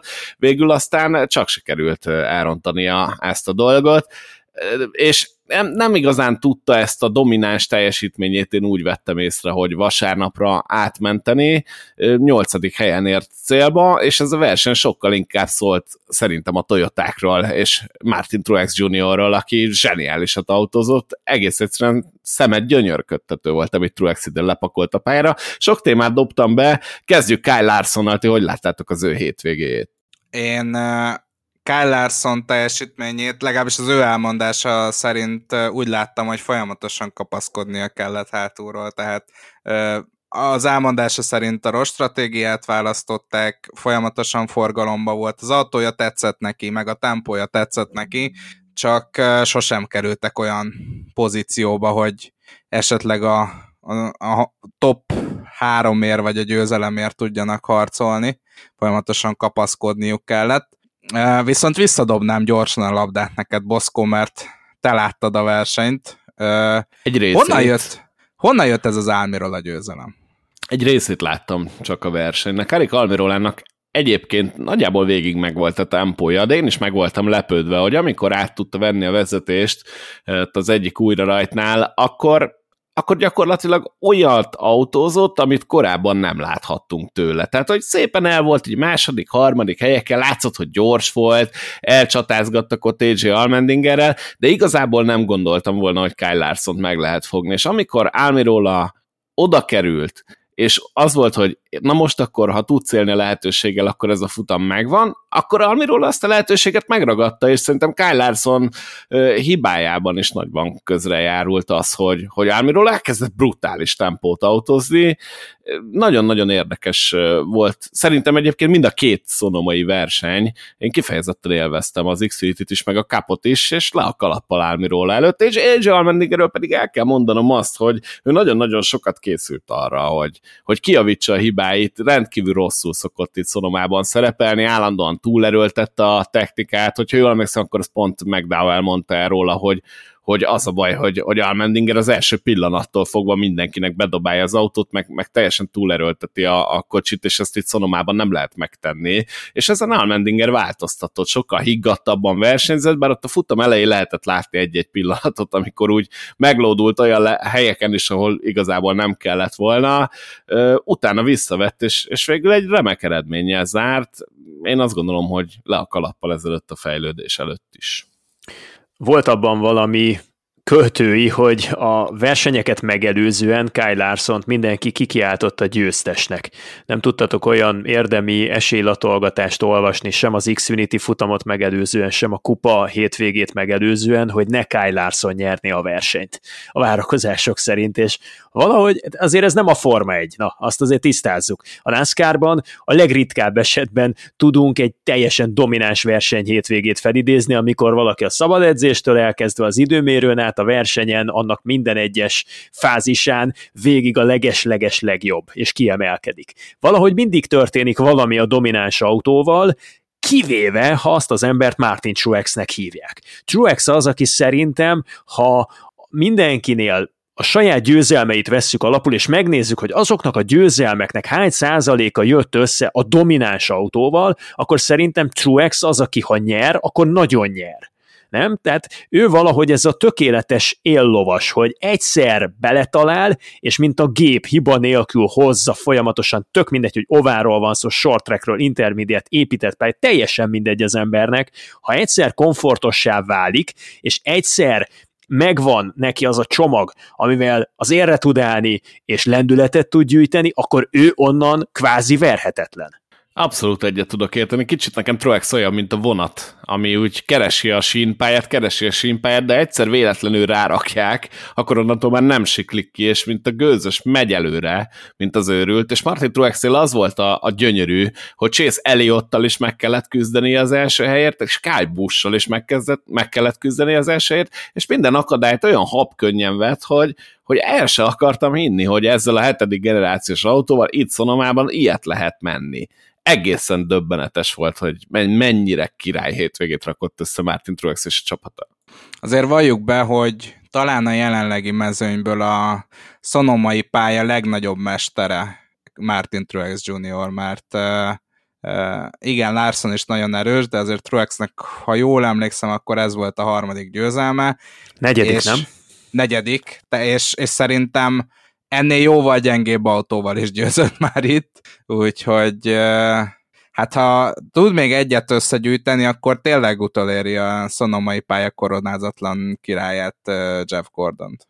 Itt szerintem egyetlen egy dolgot kell nagyon megnézni, az, hogy hogy szerepelt itt tavaly a Toyota, és Martin Truex is ezt emelte ki, hogy, hogy annyira pocsék volt az előző évük, annyira semmit nem tudtak csinálni már ezekkel a hetedik generációs autókkal, hogy egész télen azon dolgoztak, hogy az ilyen hibáikat kiavítsák, és azokon a pályákon, ahol ennyire haloványan szerepeltek 2022-ben, 2023-ban igenis oda tudjanak érni. Na most akkor ennek alapján én a Toyotás elvégzett munkára, a téli munkára egy csillagos ötös tudnék adni, mert Martin Truexnek bombaerős autója volt. És Danny Hamlinnek is, csak hát Danny Hamlin igazából két mi balesetet... Történt, mi történt? Mesélj. Két balesetet tudok ebben az évben abba a kategóriába berakni, hogy, hogy hát egy picit égő. Az egyik Noah Gregsonnak a North Wilkesboro-i esete, amikor a kanyarbejáraton telébe kapta a falat, most pedig Danny Hamlin ugyanezt csinálta meg a szonomai hát célgörbébe lehet ezt mondani? Konkrétan alá akart fordulni az előtte lévő versenyzőnek, egy picit nagyobb lendületet akart venni, és eltalálta a belső falat. Nagyon nem Danny Hamlinre mondom, hogy amatőr, ez egy amatőr hiba volt, amit ő elkövetett furcsa volt azt látni. Hamlinnek a pályának az a néhány száz méterre az bizony nagyon kellemetlen emlékeket idézhet most már, mert ezen a bakin, kicsikten nagyon kínos bakin kívül, ha még visszaemlékeztek rá, akkor az utolsó olyan versenyt, amit még szakaszközi szünetek nélkül rendeztek Szanamában 2016-ban, Danny Hamlin úgy veszítette el, hogy az utolsó körben, az utolsó kanyarban pakolta őt bele a falba Tony Stewart, és azzal Stewart megszerezte karrierje utolsó futamgyőzelmét. Úgyhogy Hamlinnek az a része a pályának, az biztos, hogy nem a szíve csücske. Volt egy nagyon érdekes mondása Danny Hamlinnek a, az időmérő edzést követő interjújában megkérdezték tőle, hogy hogy változhatott ekkorát a világ egy évvel ezelőtt nem volt Toyota a legjobb 15-ben, és ez 2007 óta először fordult elő a márkával egy road versenyen, és azt mondta Danny Hamlin, hogy ők eredetileg úgy készítették fel a hetedik generációs programjukat az épített pályás versenyzésre, hogy egy jóval nagyobb spoilerre számítottak, meg egy teljesen más aerocsomagra, mint amit végül a NASCAR kötelezővé tett. És most, hogy a short mintájára itt is visszavettek a spoilernek a méretéből, ez nagyon kedvez ez a változtatás a Toyotáknak, és meg is van ennek az eredménye, mert eddig két road versenyt láttunk ebben a szezonban, az egyiket Tyler Reddick betyáros nagy fölénnyel nyerte, megingathatatlan volt, a második versenyen Szanomában volt olyan része a futamnak, amikor egyedül Baba Valasz nem volt ott a legjobb hatban a Toyotások közül, de egyébként a többi öt Toyota vezette a futamot. Ennyit tud változni egy év alatt a kép, egy nagyon pici kis szabálymódosítás is azt eredményezi, hogy a Toyoták sereghajtóból egy adott versenytípuson abszolút élmenőkké lépnek elő. Szerintem jó volt látni ezt a feltámadást, és ha már beszélhettem itt az én első heti debütálásomról a televízióban, akkor meg kell említsek még egy dolgot, egy picit elkanyarodva innen Szonomáról. Zoli, hát megvolt az első szimulátoros közvetítésed, ugyanis elindult a vsr.hu és a Menjetek Körbe szervezésében az iRacing-es NASCAR magyar bajnokság, hosszú idő óta az első. Hogy érezted magad, Zoli? Mielőtt elfelejtem ezt a kérdést, ide gyorsan bedobtam. Ó, köszi a kérdést, én remekül éreztem magam, nagyon jól szórakoztam. Nem is számítottam rá, hogy ennyire kezes bárány lesz ezt közvetíteni, mert olyan sok információ jelenik meg a képernyőn előttem, és annyira azonnali módon megkapod a live timingot, meg azt, hogy mi történik, ki hanyadik helyen van, kit látsz a képen, hogy sokkal könnyebb közvetíteni szerintem, mint a televízióban a NASCAR-t. Úgyhogy nekem ez egy óriási élmény volt, jó volt úgy beszélni egy autóverseny szériáról, előttünk zajló eseményekről, hogy magyar neveket ejthettem ki, még ha nem is ismerem ezeket a versenyzőket kevés kivétellel, igaz, Andris? Szóval e, teljesen jó volt, élveztem a kis riportokat, amiket közben lehetett csinálni, voltak inrész riportereink, akik bejelentkeztek a volán mögül, fantasztikus volt. És hát ugye nem csak a Morfit ismerted a mezőnyből, hiszen Moda, te is tagja voltál ennek a Phoenixi mezőnynek. Ti hogy éltétek meg egyébként Morfi és Moda ezt a versenyt? Mit láttatok belülről? Hát tulajdonképpen a két végletet láttuk. Én hátulról láttam, ő előről látta a dolgokat. Jó móka egyébként, tehát tényleg tök jól el lehet lenni egy, egy másfél órát. Én nagyon szeretem a szimulátorozást, nagyon régen volt már benne részem. Most a, hát szerintem az idei év elején ragadtam ismét kormányt. Én inkább a hótamatőr kategóriát erősítem, semmint a, a legjobb versenyzők táborát, úgyhogy szerintem akkurátusabb véleményt a Morfi tud megfogalmazni. Igen, kérdezzük meg a második helyezettet, és tessék.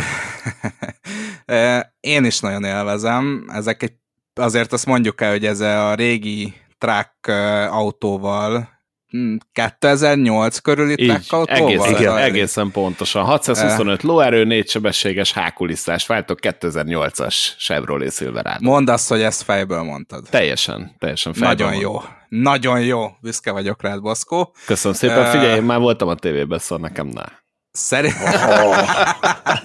Szerintem az egyik legjobb ö, ö, szempontja és kiemelkedő ö, tulajdonság ennek a bajnokságnak, hogy hasonlóan a valósághoz itt is limitált szett mennyiséget kapnak, gumiszettet a versenyzők, és ez fantasztikus taktikázásokat hoz el, és picit közrejátszott a futam végeredményében is.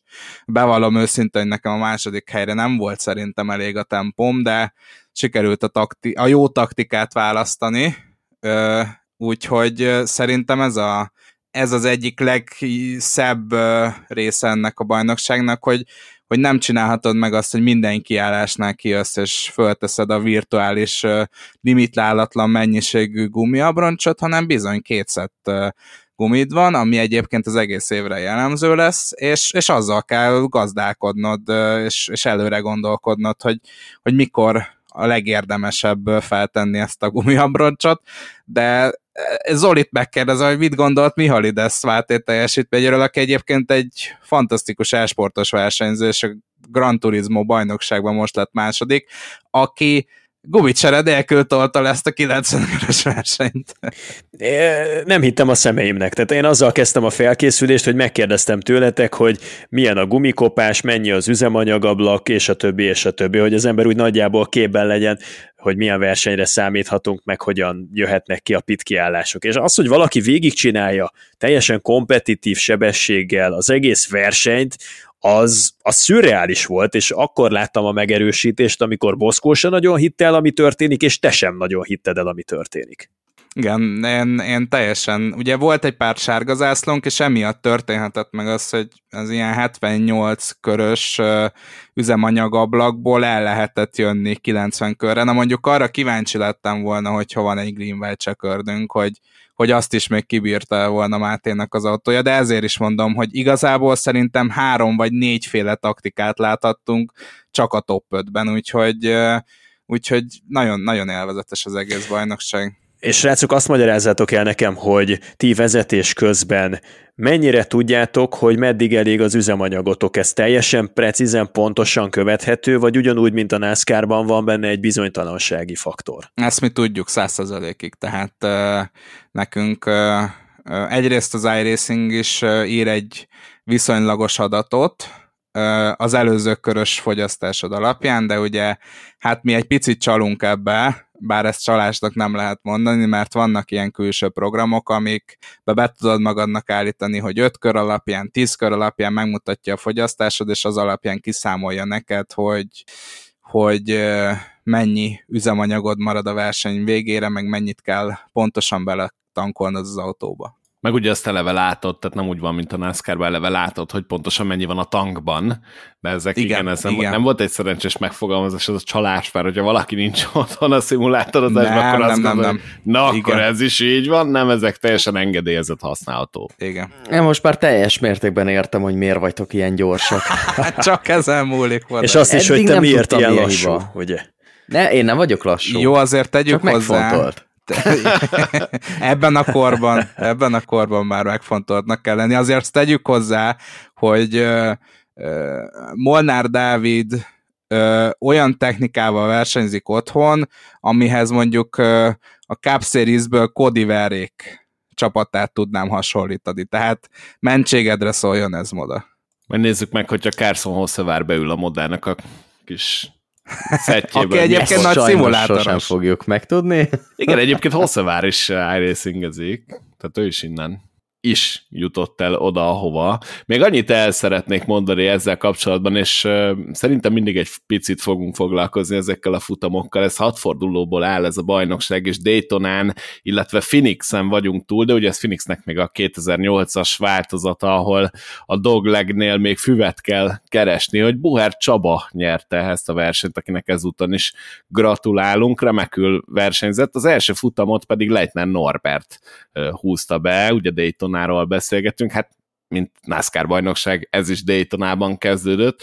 Egyébként engem pozitívan lepett meg a mezőny, sokkal kevesebb sárga van, mint arra számítottam. Most mondjuk egy kicsit egy pakba jött a, a végén, ott az újra rajtoknál voltak uh, problémák, de alapvetően én azt gondolom, hogy, hogy ez egy nagyon erős és nagyon jó mezőny, és jó látni olyan embereket, mint a már említett Mihalides Máté is, aki, aki tényleg gyakorlatilag bármivel tud versenyezni, ugye rallizik, Grand Turismozik, most eljött tovább, azért remélem, hogy sikerül jó pár emberrel megszerettetni ezt a dolgot, és akit az érdekel, egyrészt az adásokat, azokat be fogom linkelni majd itt a leírásba, a Daytonát is, illetve ezt a Phoenixet is, de a Paza Production-re, hogyha valaki rákeres a Youtube-on, akkor ott szokott menni élőben, hétfő este 8 órakor kell ezeket a futamokat keresni, még további négy hétig, és hát ezúttal is szeretném megköszönni megköszönni Parag Zsombornak is, aki ugye a Daytonán volt ott, mint kommentátor, úgyhogy a Network 4 csoportot is köszönet illeti, egyébként is támogatják a bajnokságot, úgyhogy köszönöm nektek is, Zoli meg Zsombinak is ezúton is, hogy jöttök és csináljuk, úgyhogy hétfő este 8. És bocsánat, még egy dolog, hogy azért az iRacing, magyar iRacing közösség az épülőbe van, és valljuk be, őszintén Boszko, amikor itt eldöntöttük, hogy meg szeretnénk támogatni ezt a bajnokságot, meg, meg szeretnénk szervezni, akkor arra számítottunk hát, hogy egy ilyen 18 kötője 20 fős mezőny összegyűlik, majd akkor azzal már nagyon boldogak lennénk. Ehhez képest 40 fős mezőnyünk volt, az első versenyen 39 fős, a másodikon 40 fős mezőnyünk, és folyamatosan jönnek, esnek be az új jelentkezők, és mindenki, én azt veszem le, hogy nagyon élvezi ezt a bajnokságot, és azért ezt, hogyha összerakjuk azzal, hogy mekkora népszerűsége van alapvetően a Network 4-en a NASCAR versenyeknek, mekkora ö, tolongás volt akkor, amikor ö, megcsináltuk, illetve Zoli megcsináltad a NASCAR fantazit, és még ide mellé vesszük ezt a, az iRacing-es bajnokságot, hát srácok, szerintem kimondhatjuk, hogy kezd betörni Magyarországra a NASCAR, és, és nagyon szeretik az emberek. Pont, pont van a végén. Nem, nem tudok hozzátenni. nem tudom, Zoli, előbb akartál valamit, láttam, kiszúrtam. Nem, már nem tudom. Annyira Andris szavainak a hatása alá kerültem, hogy könnyeimet törölgetem. Még annyi, hogy, hogy amellett nem tudok szó nélkül elmenni, hogy múlt héten beszélgethettem Michael McDowell-lel. Egy, egy, egy negyedórás interjú sikeredett belőle, látni fogjátok majd a Network 4-nek különböző felületein, és így végig gondoltam, hogy 2021-ben közvetítettük első versenyként a Daytona 500-at, és Michael McDowell akkor nyerte karrierje első futamát, és, és megnyerte a legnagyobb versenyt. Soha életemben nem gondoltam, hogy két év múlva el tud jutni odáig ez a magyar projekt, hogy kapunk egy lehetőséget, hogy exkluzív interjút készíthessünk a Daytona 500 bajnokával. Nekem ez egy olyan visszaigazolás arról, hogy van erre igény itthon, és tudunk kifelé is mutatni annyi erőt, annyi potenciált ebbe a magyar projektbe bele láthat, akkora jövőt, hogy, hogy még akár Dayton 500 bajnok is leül velünk beszélgetni, ez, ez, ez, ez tényleg akkora, akkora dolognak tartom, ami, ami nagyon jó érzésekkel tölt el. Abszolút egyetértek benne, és köszönjük szépen mindenkinek, aki bármilyen platformon, akár szimulátoron, akár, akár televízióban az Xfinity, a Track, vagy a Cup Series versenyeit nézi, az, az annak mind köszönjük. Még egy uh, shameless plug ide, a, akit esetleg bővebben ér egy kicsit, vagy érdekel egy picit edukációszerűen a NASCAR, és szeretné megismerni egy picit az autókat, meg a pályákat, annak mindenképp érdemes a menjetek körbe Twitch csatornáját bekövetni, ez menjetek körbe hú, ha jól emlékszem. Igen, twitch.tv per menjetek körbe hú. Így van, ez is be lesz linkelve majd a leírásokban mindenhol ha nem felejti el a műsorvezető, mert most már sok mindent megígértem, hogy ekkor a fele sajnos kiszokott maradni. No de, plegykák, gyerekek, eljutottunk a plegykákig. Ki mit hallott, mi történik a pit road mellett a garázsoknál? Én plegykát, plegykát nem tudok, viszont volt egy Joey Logano féle nyilatkozat, amivel nagyon tudok menni, és akkor ez most már a második alkalom ebbe az adásba, hogy Joey Logano A régi morfinak küldjük vissza. Igen ő az az Ilyenkor vélemény... nincsen identitásválságod, Andris? Most komolyan. De nagyon, tehát, hogy... nagyon. Én ezen már Kájbusnál látestem, úgyhogy... És Szerintem ahogy öregszik az ember, egyre inkább kezd vonzódni azok felé, a versenyzők felé, akiket korábban nem szeretett. Ez egy kicsit olyan, mint a tökfőzelék, nem? Tehát, hogy gyerekkorodban Lehet. nagyon utálod, de ahogy... De én most is. Én is. Rühellem. Az ügyeletes tökfőzelékünk akkor a Joy Logano. De várjál, pont azt beszéljük, hogy őt már nem. De Morfi, Morfi így van vele, hogy ő ked- ja, kezdi igen. megkedvelni az embert, mint én mondjuk a Kyle Petivel. Jaj, jaj. Sok mindenre számítottam, hogy ekkora durraktatás lesz itt az adás végén. Moda a Kyle Petty fan, igen. És figyeljétek meg, két év múlva Moda Corilla Joyos pólóval fog flangálni, remélhetőleg a hősök terén. És csak a póló lesz rajta. Jaj. Reménykedj, Zoli, reménykedj. Jaj, jaj.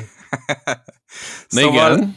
Szóval Joey Logano mondta el azt a Sirius, Sirius XM NASCAR-os rádió csatornának, hogy szerinte minden pályának egy slot járhatna, vagy kéne járnia egy évben.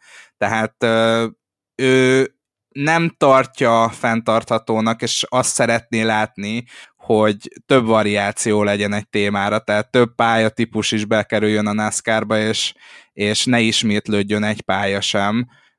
Ugye jelenleg jó pár olyan versenyünk van, aminek két helyszíne van az évben, például ilyen ugye Taladega meg Daytona is, a Super Speedway-ek, és bocsánat, hogy csak ezt emeltem ki, de én ezzel abszolút 100%-ig egyet tudok érteni. Tehát szerintem most a NASCAR-nak már megvan a lehetősége arra, hogy egy 36 versenyes naptárt kitöltsön egyedi pályákkal. Én ezzel abszolút Nem tudom, hogy erről érteni. nektek mi a véleményetek. Abszolút egyet tudok érteni. Én nem támogatom alapvetően ezt a kétpályás dolgot, és akkor itt fel is merül ö, majd a Bristoli Dirtnek a, a jövője, mert hogy azért nagy már arról a súsmús, hogy a két futammal rendelkező Bristol, amiből az egyik dört, abból mennyi marad meg. Szerintem van annyi érdekes pálya Amerikában, hogy mindenhova el lehetne jutatni ezt a sorozatot, és van annyi rossz pálya, amiből nyugodtan le lehet venni. Gondolok itt például Texasra, de engem speciál úgy, hogy nagyon szeretem, ez a gateway sem győzött meg, de egy helye mindenképpen lenne a naptárban, és akkor ott vannak a, a régi új kérők, North Wilkesboro, ott van Rockingham, Szóval vissza lehetne hozni ezeket a, ezeket a régi klasszikus pályákat. Rockinghamet is például felújították, ugye megcsinálták ott is a csatornarendszert, az utakat, az épületeket, ugyanabból az alapból kapott, ha jól emlékszem, 9 millió dollárt, mint amiből Charlotte és North Wilkesboro is kapott, úgyhogy remek állapotban van a pálya, minden kész gyakorlatilag arra, hogy NASCAR futamot rendezzen. Nyilván megvannak azok a tradicionális helyszínek, amiket el tud viselni a szívem, adott esetben kétszer is az évben. Ilyen egyébként pont Dayton és Talladega, mondom ezt úgy, hogy nem vagyok nagy Super Speedway fan, én inkább másból vágnék le én, én nekem ez a road, road street vonal, ez, ez nagyon nem, és majd kíváncsi vagyok, hogy Zoli mit fog mondani a Chicagói utcai versenyről, ha túl vagyunk rajta, illetve annak milyen jövője lesz. Hm, igen, igen. Egyet lehet Bocsi, érteni Logánóval. Még egy, bár én sem vagyok Super Speedway rajongó, de Daytonában egyet, tehát hogy Daytona a pálya, úgyhogy abban egyet tudok érteni, hogy ha van egy pálya, ami megérdemel két slotot a naptárban, akkor az Dayton. A Talladegával nem értek egyet. Jó, hát így könnyű, hogy egyetértettetek Logánóval, aztán mind a ketten megcáfoltátok. Tehát a kijelentés az az, azt mondta Logánó, hogy mindegyik versenyhelyszín egyetlen egy naptárbeli helyet érdemel. Punktum. Nem értek vele egyet, egyáltalán nem értek vele egyet. Daytona nem véletlenül Daytona a felszentelt földje ennek a szakágnak, oda el kell menni nyáron is. Kész. Nem teheted meg a Daytonaiakkal, meg úgy a Daytonai pálya iránt lelkesedőkkel, hogy csak az 500 mérföldest hagyod ott nekik, és aztán egy évig semmi nem történik a környéken. Ez számomra elfogadhatatlan. Úgyhogy Daytonából kell kettő, Taladégából kell kettő, ugyanilyen indokok mentén, Alabamában akkora őrület van, hát nézzétek meg, zsúfolásig telt ház mindig, fantasztikus hangulat, egész hétvégére, sőt, egész hétre kiterjedő Jambori, kitelepül oda egy nagyobb bacska város, ami, ami éli a saját szerteágazó életét a saját törvényei alapján, mindenképpen kell talladéga. És akkor ott van nekünk Bristol, aminek én nagyon örülnék, hogyha visszatérne a második betonos, burkolt helye a naptárban, és erre igen jó esély is kínálkozna alapjáraton, mert a Bristol Dirt-től meg fogunk szabadulni a plegykák szerint. Darlingtonban is el tudok fogadni két versenyt, mert én imádom, annyira jók az intermediate oválok, hogy Kansasben, Las Vegasban minden további nélkül el tudom fogadni és fent tudom tartani a két versenyt, úgyhogy én nekem nem tetszik a Logano féle felvetés, nem hiányzik szerintem, hogy állandóan olyan helyeken járkáljunk, ahol vagy nem fogadnak minket szívesen, mint például a Chicago utcai verseny, vagy ahol nincsen a megfelelő versenytermék, mint például én Gateway-ben, Phoenixben. Nem látom a fantáziát, hogy mondjuk Phoenixnek két helye legyen a naptárban, hogy Gateway ott maradjon a naptárban, nincsenek jó futamok sajnos Doverben sem az utóbbi időkben, erőltetni kellene az intermediate oválokat, az meg véges jószág, tehát oda bizonyos helyekre évi kétszer el kell látogatni. Na jó, csak én ebbe pontot tudnék belekötni, hogy az intermediate oválokból is nem egy nem kettő kiesett, pontosan azért, mert más pályáknak két helye van a naptárban. Hogyha belegondolunk, akkor hol van például Chicagoland, hol van mondjuk Kentucky, hogy csak két pályát említsek itt gyorsan, hát azért én be tudnám tömködni azokat a lyukakat, illetve amit most egy picit elkanyarodva újra bedobnék, hogy ez az eszméletlen mennyiségű rótpálya az, amit kiszednék a naptárból, és hogyha azt nagyon nem tudjuk feltölteni, akkor el tudom fogadni, hogy ezekre az izgalmasabb intermédiátekre kétszer menjünk, de nekem nagyon-nagyon szúrja a szememet, hogy, hogy ennyi ród van, és, és ezt mindenképp kitakarítanám a naptárból. Ez nem egy jó irány, ez egy picit másik topik topik, amit megnyitottam, de részben összefügg. És olyannyira nem jársz vakvágányon, hogy a garázsban terjedő plegykák közül ez, ez az egyik leginkább szányra kapott plegyka, hogy az épített pályák háttérbe fognak szorulni. A másik, amit már tényként könyvelnek el nagyon sokan, hogy a Bristoli salakos verseny a múlté, és visszatérünk valamiféle burkolt pályára a Dirtről, de vélhetően a húsvéti versenyt azt nem Bristolban fogják tartani, hanem talán inkább North Wilkesboro-ból csinálnak egy pontszerző futamot, ami pedig a Charlotte rovápályát illeti, az épp úgy, mint ahogyan az Indy Road visszatérhet az ovál kialakításra, és akkor Charlotte Motor Speedway-nek lesz kettő ovál pályás versenye, a Indianapolisnak pedig a Brickyard 400-a visszatérhet. Én ennek nagyon örülnék, mindegyik olyan változtatás, ami, amit én üdvözölnék, és egyelőre a pedokban terjedő hírek alapján ezekre mind-mind nagyon jó esély kínálkozik. Most nagyon uh nehéz témába fogok belekezdeni ennek kapcsán. Tudom, hogy Charlotte a NASCAR hazája, a legtöbb csapatot van, stb. stb. De ha már azon a környéken járunk, akkor egy Rockingham nem férne bele ebbe a naptárba, mint sem, hogy még egyszer elmegyünk Charlotte-ba? Tehát ilyen szempontból én látok Joy Logano nyilatkozatában igazságtartalmat. Bocs, én, én nem erre a témára, hanem még az épített pályákra kötnék vissza. Ez nálam nagyon kétélű dolog, mert valljuk be őszintén, hogy kétféle épített pályás versenyt láttunk az elmúlt években, vagy legalábbis a Next Gen érában. Az egyik a teljes káosz, tehát a totális káoszba fulladó verseny, a másik pedig a totális unalomba fulladó verseny. Ez a két típus volt az épített pályákon, úgy, hogy igazából ezt az autót azért építették, hogy az épített pályákon, meg ugye a sortoválokon jó legyen, ehhez képest teljesen máshogy ö, ö, alakult ez a dolog, és a másfél mérföldes pályákon lett jó ez az autó, és ö, szerintem ez egy érdekes dolog lehet, hogy a NASCAR elindul-e azon a pályán, azon az úton, hogy a, az épített pályák helyett esetleg megpróbál visszahozni másfelet. Nézd, én nagyon örülnék a másfeles pályáknak, ahogy már említettem, Chicago len nagyon hiányzik, Kentucky nagyon hiányzik, szerintem van itt miből válogatni, meglátjuk, meglátjuk, hogy mit hoz a jövő.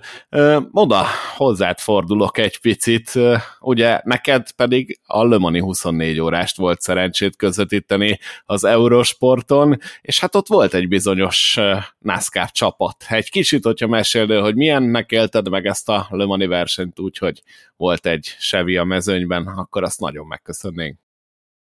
Ha ébren vagy, ugye? Mert nem vagy. Modát elvesztettük az étterben, de hát szegénynek elég hosszú volt ez a pár hét. Ilyenkor mi van? Még nem tudom, ugye a NASCAR-ban volt egyszer egy olyan, hogy egy bizonyos kommentátor, akinek nem fogom kimondani a nevét, mindenki tudja, aki tudja és ismeri, aki ismeri ezt a sztorit, elaludt közvetítés közben, egy éjszakai NASCAR közvetítés közben, de lehet, hogy indikár közvetítés volt, és fel kellett hívni a televíziós csatornát, hogy ébreszétek már föl a kommentátort, de hát szegény moda, talán itt lesz moda, Figyeljetek, addig elnyomom a fantazis patronokat, mit szóltok, és akkor Na. utána modának átadjuk a terepet, ugyanis volt itt... Itt vagyok, szervusztok. Tehát... Jó reggelt! hello, nem, hello. Nem, nem gondoltam, hogy arra fél percre, míg elhagyom a mikrofonomat. Simán bekérdeztelek. Ennyire fogok hiányozni. Le Mans és a NASCAR csapat kapcsolatáról, illetve hogy hogy élted meg ezt az idei 24 órást, egy kicsit beszélj kérlek, Moda. Le Mans és a NASCAR csapat zseniálisan mentek, fantasztikus volt, már maga az egész Le Mans nagyon zseniális volt, az pedig, hogy egy ilyen szörny feltűnt, az még tovább emelte az eseménynek a fényét. Egyébként iszonyatosan érdekes volt figyelni, hogy mennyiben különbözik egy NASCAR autó az összes többi kocsitól, nyilván prototípus autótól abszolút, de hogyha a GT autókat megnézzük ott is, sokkal nagyobb, sokkal robosztusabb, és a hangját pedig mind közül meg lehetett ismerni azonnal, rögtön. Fantasztikus. Mindenki ámult, bámult. Nyilván egy kicsit át kellett alakítani ezt a NASCAR-os autót ahhoz, hogy Le Mansban a megpróbáltatásokat azt tökéletesen vegye. Ettől függetlenül a lényege az megmaradt. Az amerikai csapatrészleg az teljes mértékben kivonult, ott volt Rick Hendrick, ott volt Chet Knaus, ugye a szerelők azok meg is nyerték a, a Pit Crew Challenge GT-s kategóriáját, annak ellenére, hogy ugye itt a szokásos NASCAR-os megoldással cserélték a kereket, úgyhogy ez is egy szenzációs pillanata volt a Le Mani hétvégének. Bocs, itt mondjuk, Abszolút a fogadtatás. Itt, itt mondjuk el, hogy az egyetlen csapat volt, aki ezzel az emelő szerkezettel rohangált, tehát hogy ez a kuriózum, igen. Így van, így van. Abszolút a fogadtatás az, az pozitív volt, mindenki imádta, mindenki szerette, legyen szó nézőről, legyen szó versenyzőkről, hát ugye Jensen Button féle történet az, a, az mutatja meg a legjobban, hogy milyen egy ilyen NASCAR autót 24 órán keresztül vezetni, vagy úgy abszolút akár csak néhány percre, nem volt olyan pillanata ennek a NASCAR-os projektnek, amikor Jensen Button ne úgy szállt volna be az autóba, ne úgy szállt volna ki, vagy nyilatkozott volna erről az egészről, hogy fülig ért a szája, úgyhogy én egy rossz szót nem tudok erre a dologra mondani. Én tudok. Nekem egyáltalán nem tetszett az, hogy ez a NASCAR Garage 56 projekt, ez valójában Hendrik Motorsports 56 projekt lett. Kihagyták belőle a NASCAR-nak a két harmadát, és úgy kellett tennie mindenkinek, mint hogyha nem lenne elefánt a konyhában. Nekem ebben az egészben volt a kezdetektől egy nagyon rossz üzenet, nem akartam rontani az egész eseménynek a fényét, úgyhogy csak utólag mondom, ezt nem így kellett volna csinálni, nem tartom helyesnek, hogy ez így történt meg, remélem, hogy a jövőben jövőben kitalálnak valamilyen olyan módszert arra, hogy a NASCAR másik két építőköve is valamilyen módon képviseltesse magát. Sokkal jobban örültem volna annak, hogyha transzparensen csinálják, nem titokban, és csak amikor már kész volt az autó, vagy nagyon közel voltak hozzá, akkor derült ki a benfentesek számára, a Toyotás nagyfőnökök számára, a Fordos nagyfőnökök számára is, hogy itt a Goodyear, a Hendrik motorsports meg a NASCAR-ra közösen miben mesterkedik, és ez ha nem is okozott közvetlen előnyt, és nem szólt bele mondjuk az erő sorrendbe, de azért nagyon rossz üzenete volt ennek az egésznek szerintem a kezdet-kezdetén. És ezt én nem tudtam magamtól elhárítani, sajnos, akármennyire is szerettem volna, de direkt csak utólag mondom. Én ebben megmondom őszintén nem értek veled egyet, tehát az, hogy a Hendrik Motorsport volt az, aki ezt a dolgot vitte, és velük szövetkezett a NASCAR, az szerintem teljes mértékben érthető, mert hogyha a NASCAR-ról van szó, akkor mégiscsak a Hendrik Motorsport ennek a kategóriának a legeredményesebb csapata, és hogyha mondjuk egy, egy Stuart House Racing képviselteti magát, vagy egy ilyen össznépi NASCAR csapat, akkor egyrészt, hogyha az össznépi dologról beszélünk, akkor nem feltétlenül tudtak volna úgy együttműködni, másrészt, hogyha egy másik csapatról van szó, akkor az pedig nem képvisel a reklámértéket, és nem akkor a presztízs ennek az egész dolognak, mint hogyha tényleg a legeredményesebb, legpatinásabb csapat kerül kitűzésre, és ők viszik ezt a dolgot. Harmadrészt meg egyébként ennek az egésznek pusztán egyetlen egy lényege volt a reklám. Reklámozni a NASCAR-t, reklámozni az IMSZ-át, reklámozni Amerikát. Arra pedig ez tökéletes volt. Egy, bocsássatok meg, egy nagyon gyors kérdésem lesz, és aztán nem tudom, Zoli, belét folytottam nagyon a szót? Nem, csak hogyha ez reklám, akkor miért fontos, hogy mennyire tudtak volna együttműködni a Stuart House racingesekkel? Pont akkor lett volna reklám, jó reklám, jobb reklám, hogyha egységes arculatot mutatnak kifelé, nem rekesztik ki a kétharmadát a garázsnak. Nekem egy nagyon gyors kérdésem van, és ö, igen, nem választ várok tőletek. Néhány évvel ezelőtt nem tudtuk volna elképzelni, hogy a NASCAR a jól megszokott H-váltóját ott hagyja, és szekvenciális váltóra áll át. Ugye ez a Next Gen Auto, ami Le Mansba ment egy full, hát ilyen formulaszerű kormányjal és félautomata kormányváltóval futott. Szerintetek a NASCAR-ban lesz-e olyan, amikor már a szekvenciális váltót leváltja a kormányváltó? Biztos lesz, de én már azt nem szeretném látni. Na igen, hogyha a hibáit és a problémáit nézzük ennek a projektnek, voltak olyan dolgok, amiket változtatni kellett az autón, ahhoz, hogy Le Mansban versenyképes legyen. Nyilván kellettek karbonfékek, hogy 24 órán keresztül kibírja. Nyilván kellettek ilyen apró kis szárnyak, meg módosítások a diffúzoron, hogy normális kanyarsebességet elérjen az autó, és föl tudja venni a többiekkel a lépést. Kellett visszapillantó tükör az autóra, mert olyan visszapillantó tükör, ami az autó síkján túlér, nincs a NASCAR-ban. Kicsit ki kellett könnyíteni az autót, de annak volt-e bármi jelentősége bármilyen szinten, hogy pillangóváltót használtak, hogy lecserélték a kormánykereket, mert én ennek semmi, semmiféle pozitív hozadékát nem láttam. És mégis, a, tehát ez azért egy, még hogyha nincs is a hákulisszás váltó most már, de azért az, hogy egy váltókarral váltogatunk, az azért mégis egy, egy tradicionális dolog a NASCAR-ban, ami nélkül nem feltétlenül NASCAR a NASCAR, és hogyha már az emelőt, a manuális krokodil emelőt meghagytuk, akkor ezt is be lehetett volna csempészni a dologba, és nem feltétlenül kellett volna megváltoztatni. Morfi kérdésére válaszolva, igen, és meg kell néznünk a fantasy állást, ugyanis kezdjük Gateway-jel. Buckó 98 kezdjük. nyerte Gateway-t, 274 ponttal, Bill Bruins lett a második, és Pred G lett a harmadik helyzet. Gratulálunk, kicsit nehezen tudtam kiolvasni a neveket, mert Ez kicsit tudod milyen, mint amikor Vitár Robi bácsi 91-ben a Premier League-nek az eredményeit olvastam. az a helyzet, Arra emlékeztet. Az a helyzet, hogy ugye van ez a popfilter szűrő itt a mikrofon előtt, és ez lecsúszott, és így ki kellett kacsingatnom mögül, de közben megint a mikrofonba beszélni. Szóval nekem így... nagyon tetszett, nekem olyan nosztalgikus élményeim voltak, hogy imádtam. Így most az volt, hogy megemelkedtem, elolvastam, visszajöttem, belemondtam a mikrofonba, meg, megjegyeztem, tehát hogy egy kicsit nehéz volt, de most már így helyre raktam a, a technikát, és akkor itt volt Sonoma is, az első helyezett Várj, Boszkó, Igen. Boszkó, várj, várj, várj, Nem még tudom. mielőtt szonomára rátérnék. Meg tudjuk nézni a mi kis podcastos csapatunknak az eredményeit gateway Nem. Ö, be, bezártam, és nincs időnk, tehát vége lesz az adásnak hamarosan, majd, majd ezt később fölírjuk, és esküszöm, hogy visszakeresem, de nem készültem most ezzel. Szonomában azonban itt a győztesünk, Moda Fice lett az első helyezett, gratulálunk, Moda! Köszönöm. Ki lehet az a csávó? Ki az? Gratulálunk, Moda. annak, annak a mondatnak minden szeretet értékét egyből kiszipolyozta. Én úgy érzem legalább. Most gondolkozom, hogy a NASCAR-ban ki az ilyen versenyző, aki évi egyszer nyújt egy ilyen teljesítményt, Austin aztán Dillon. a többi hétvégén sehol sincs. Austin Dillon. Bocs, Moda.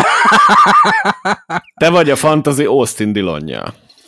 Irigykedjetek csak, irigykedjetek. Azért szerettem volna a gateway eredményeket, hogyha megnézzük, hogy ott eh, ki hogyan szerepelt, mert tanulságos a dolog. Hát minden esetre Sonoma, tehát azért vannak versenyek, amiket az idei szezonban is akár meg lehetett jósolni, hogy hogyan fognak véget érni. Ez a szonomai verseny, ez ilyen volt. Szerencsére semmi nem történt, ami felborította volna az erőviszonyokat. Nem volt az Austinihoz hasonló egyórás utolsó 8 perc, úgyhogy viszonylag sima volt. És amikor, amikor ilyen fantasy tippek Igen. Mit szeretnél fantazi tippelni? Most nem, de mindenképpen Nem is lesz verseny. Hát jó, de egy, most egy jövő picit... hétre, érted? Miért nem választjuk meg végre valahára Martin Truex-et a hét győztesének, és akkor mehetünk tovább igen, az életünk. Igen, jó, Martin Truex a hét győztese. Nem, nem, uh, nem ígérem, hogy jövő héten itt leszek a podcastban, úgyhogy azért gondoltam, hogy fantazizunk. Hát akkor együtt. mondd be most te a fantasy tippedet. Kyle Larson, igen. Hét jó, rendben, köszönjük szépen.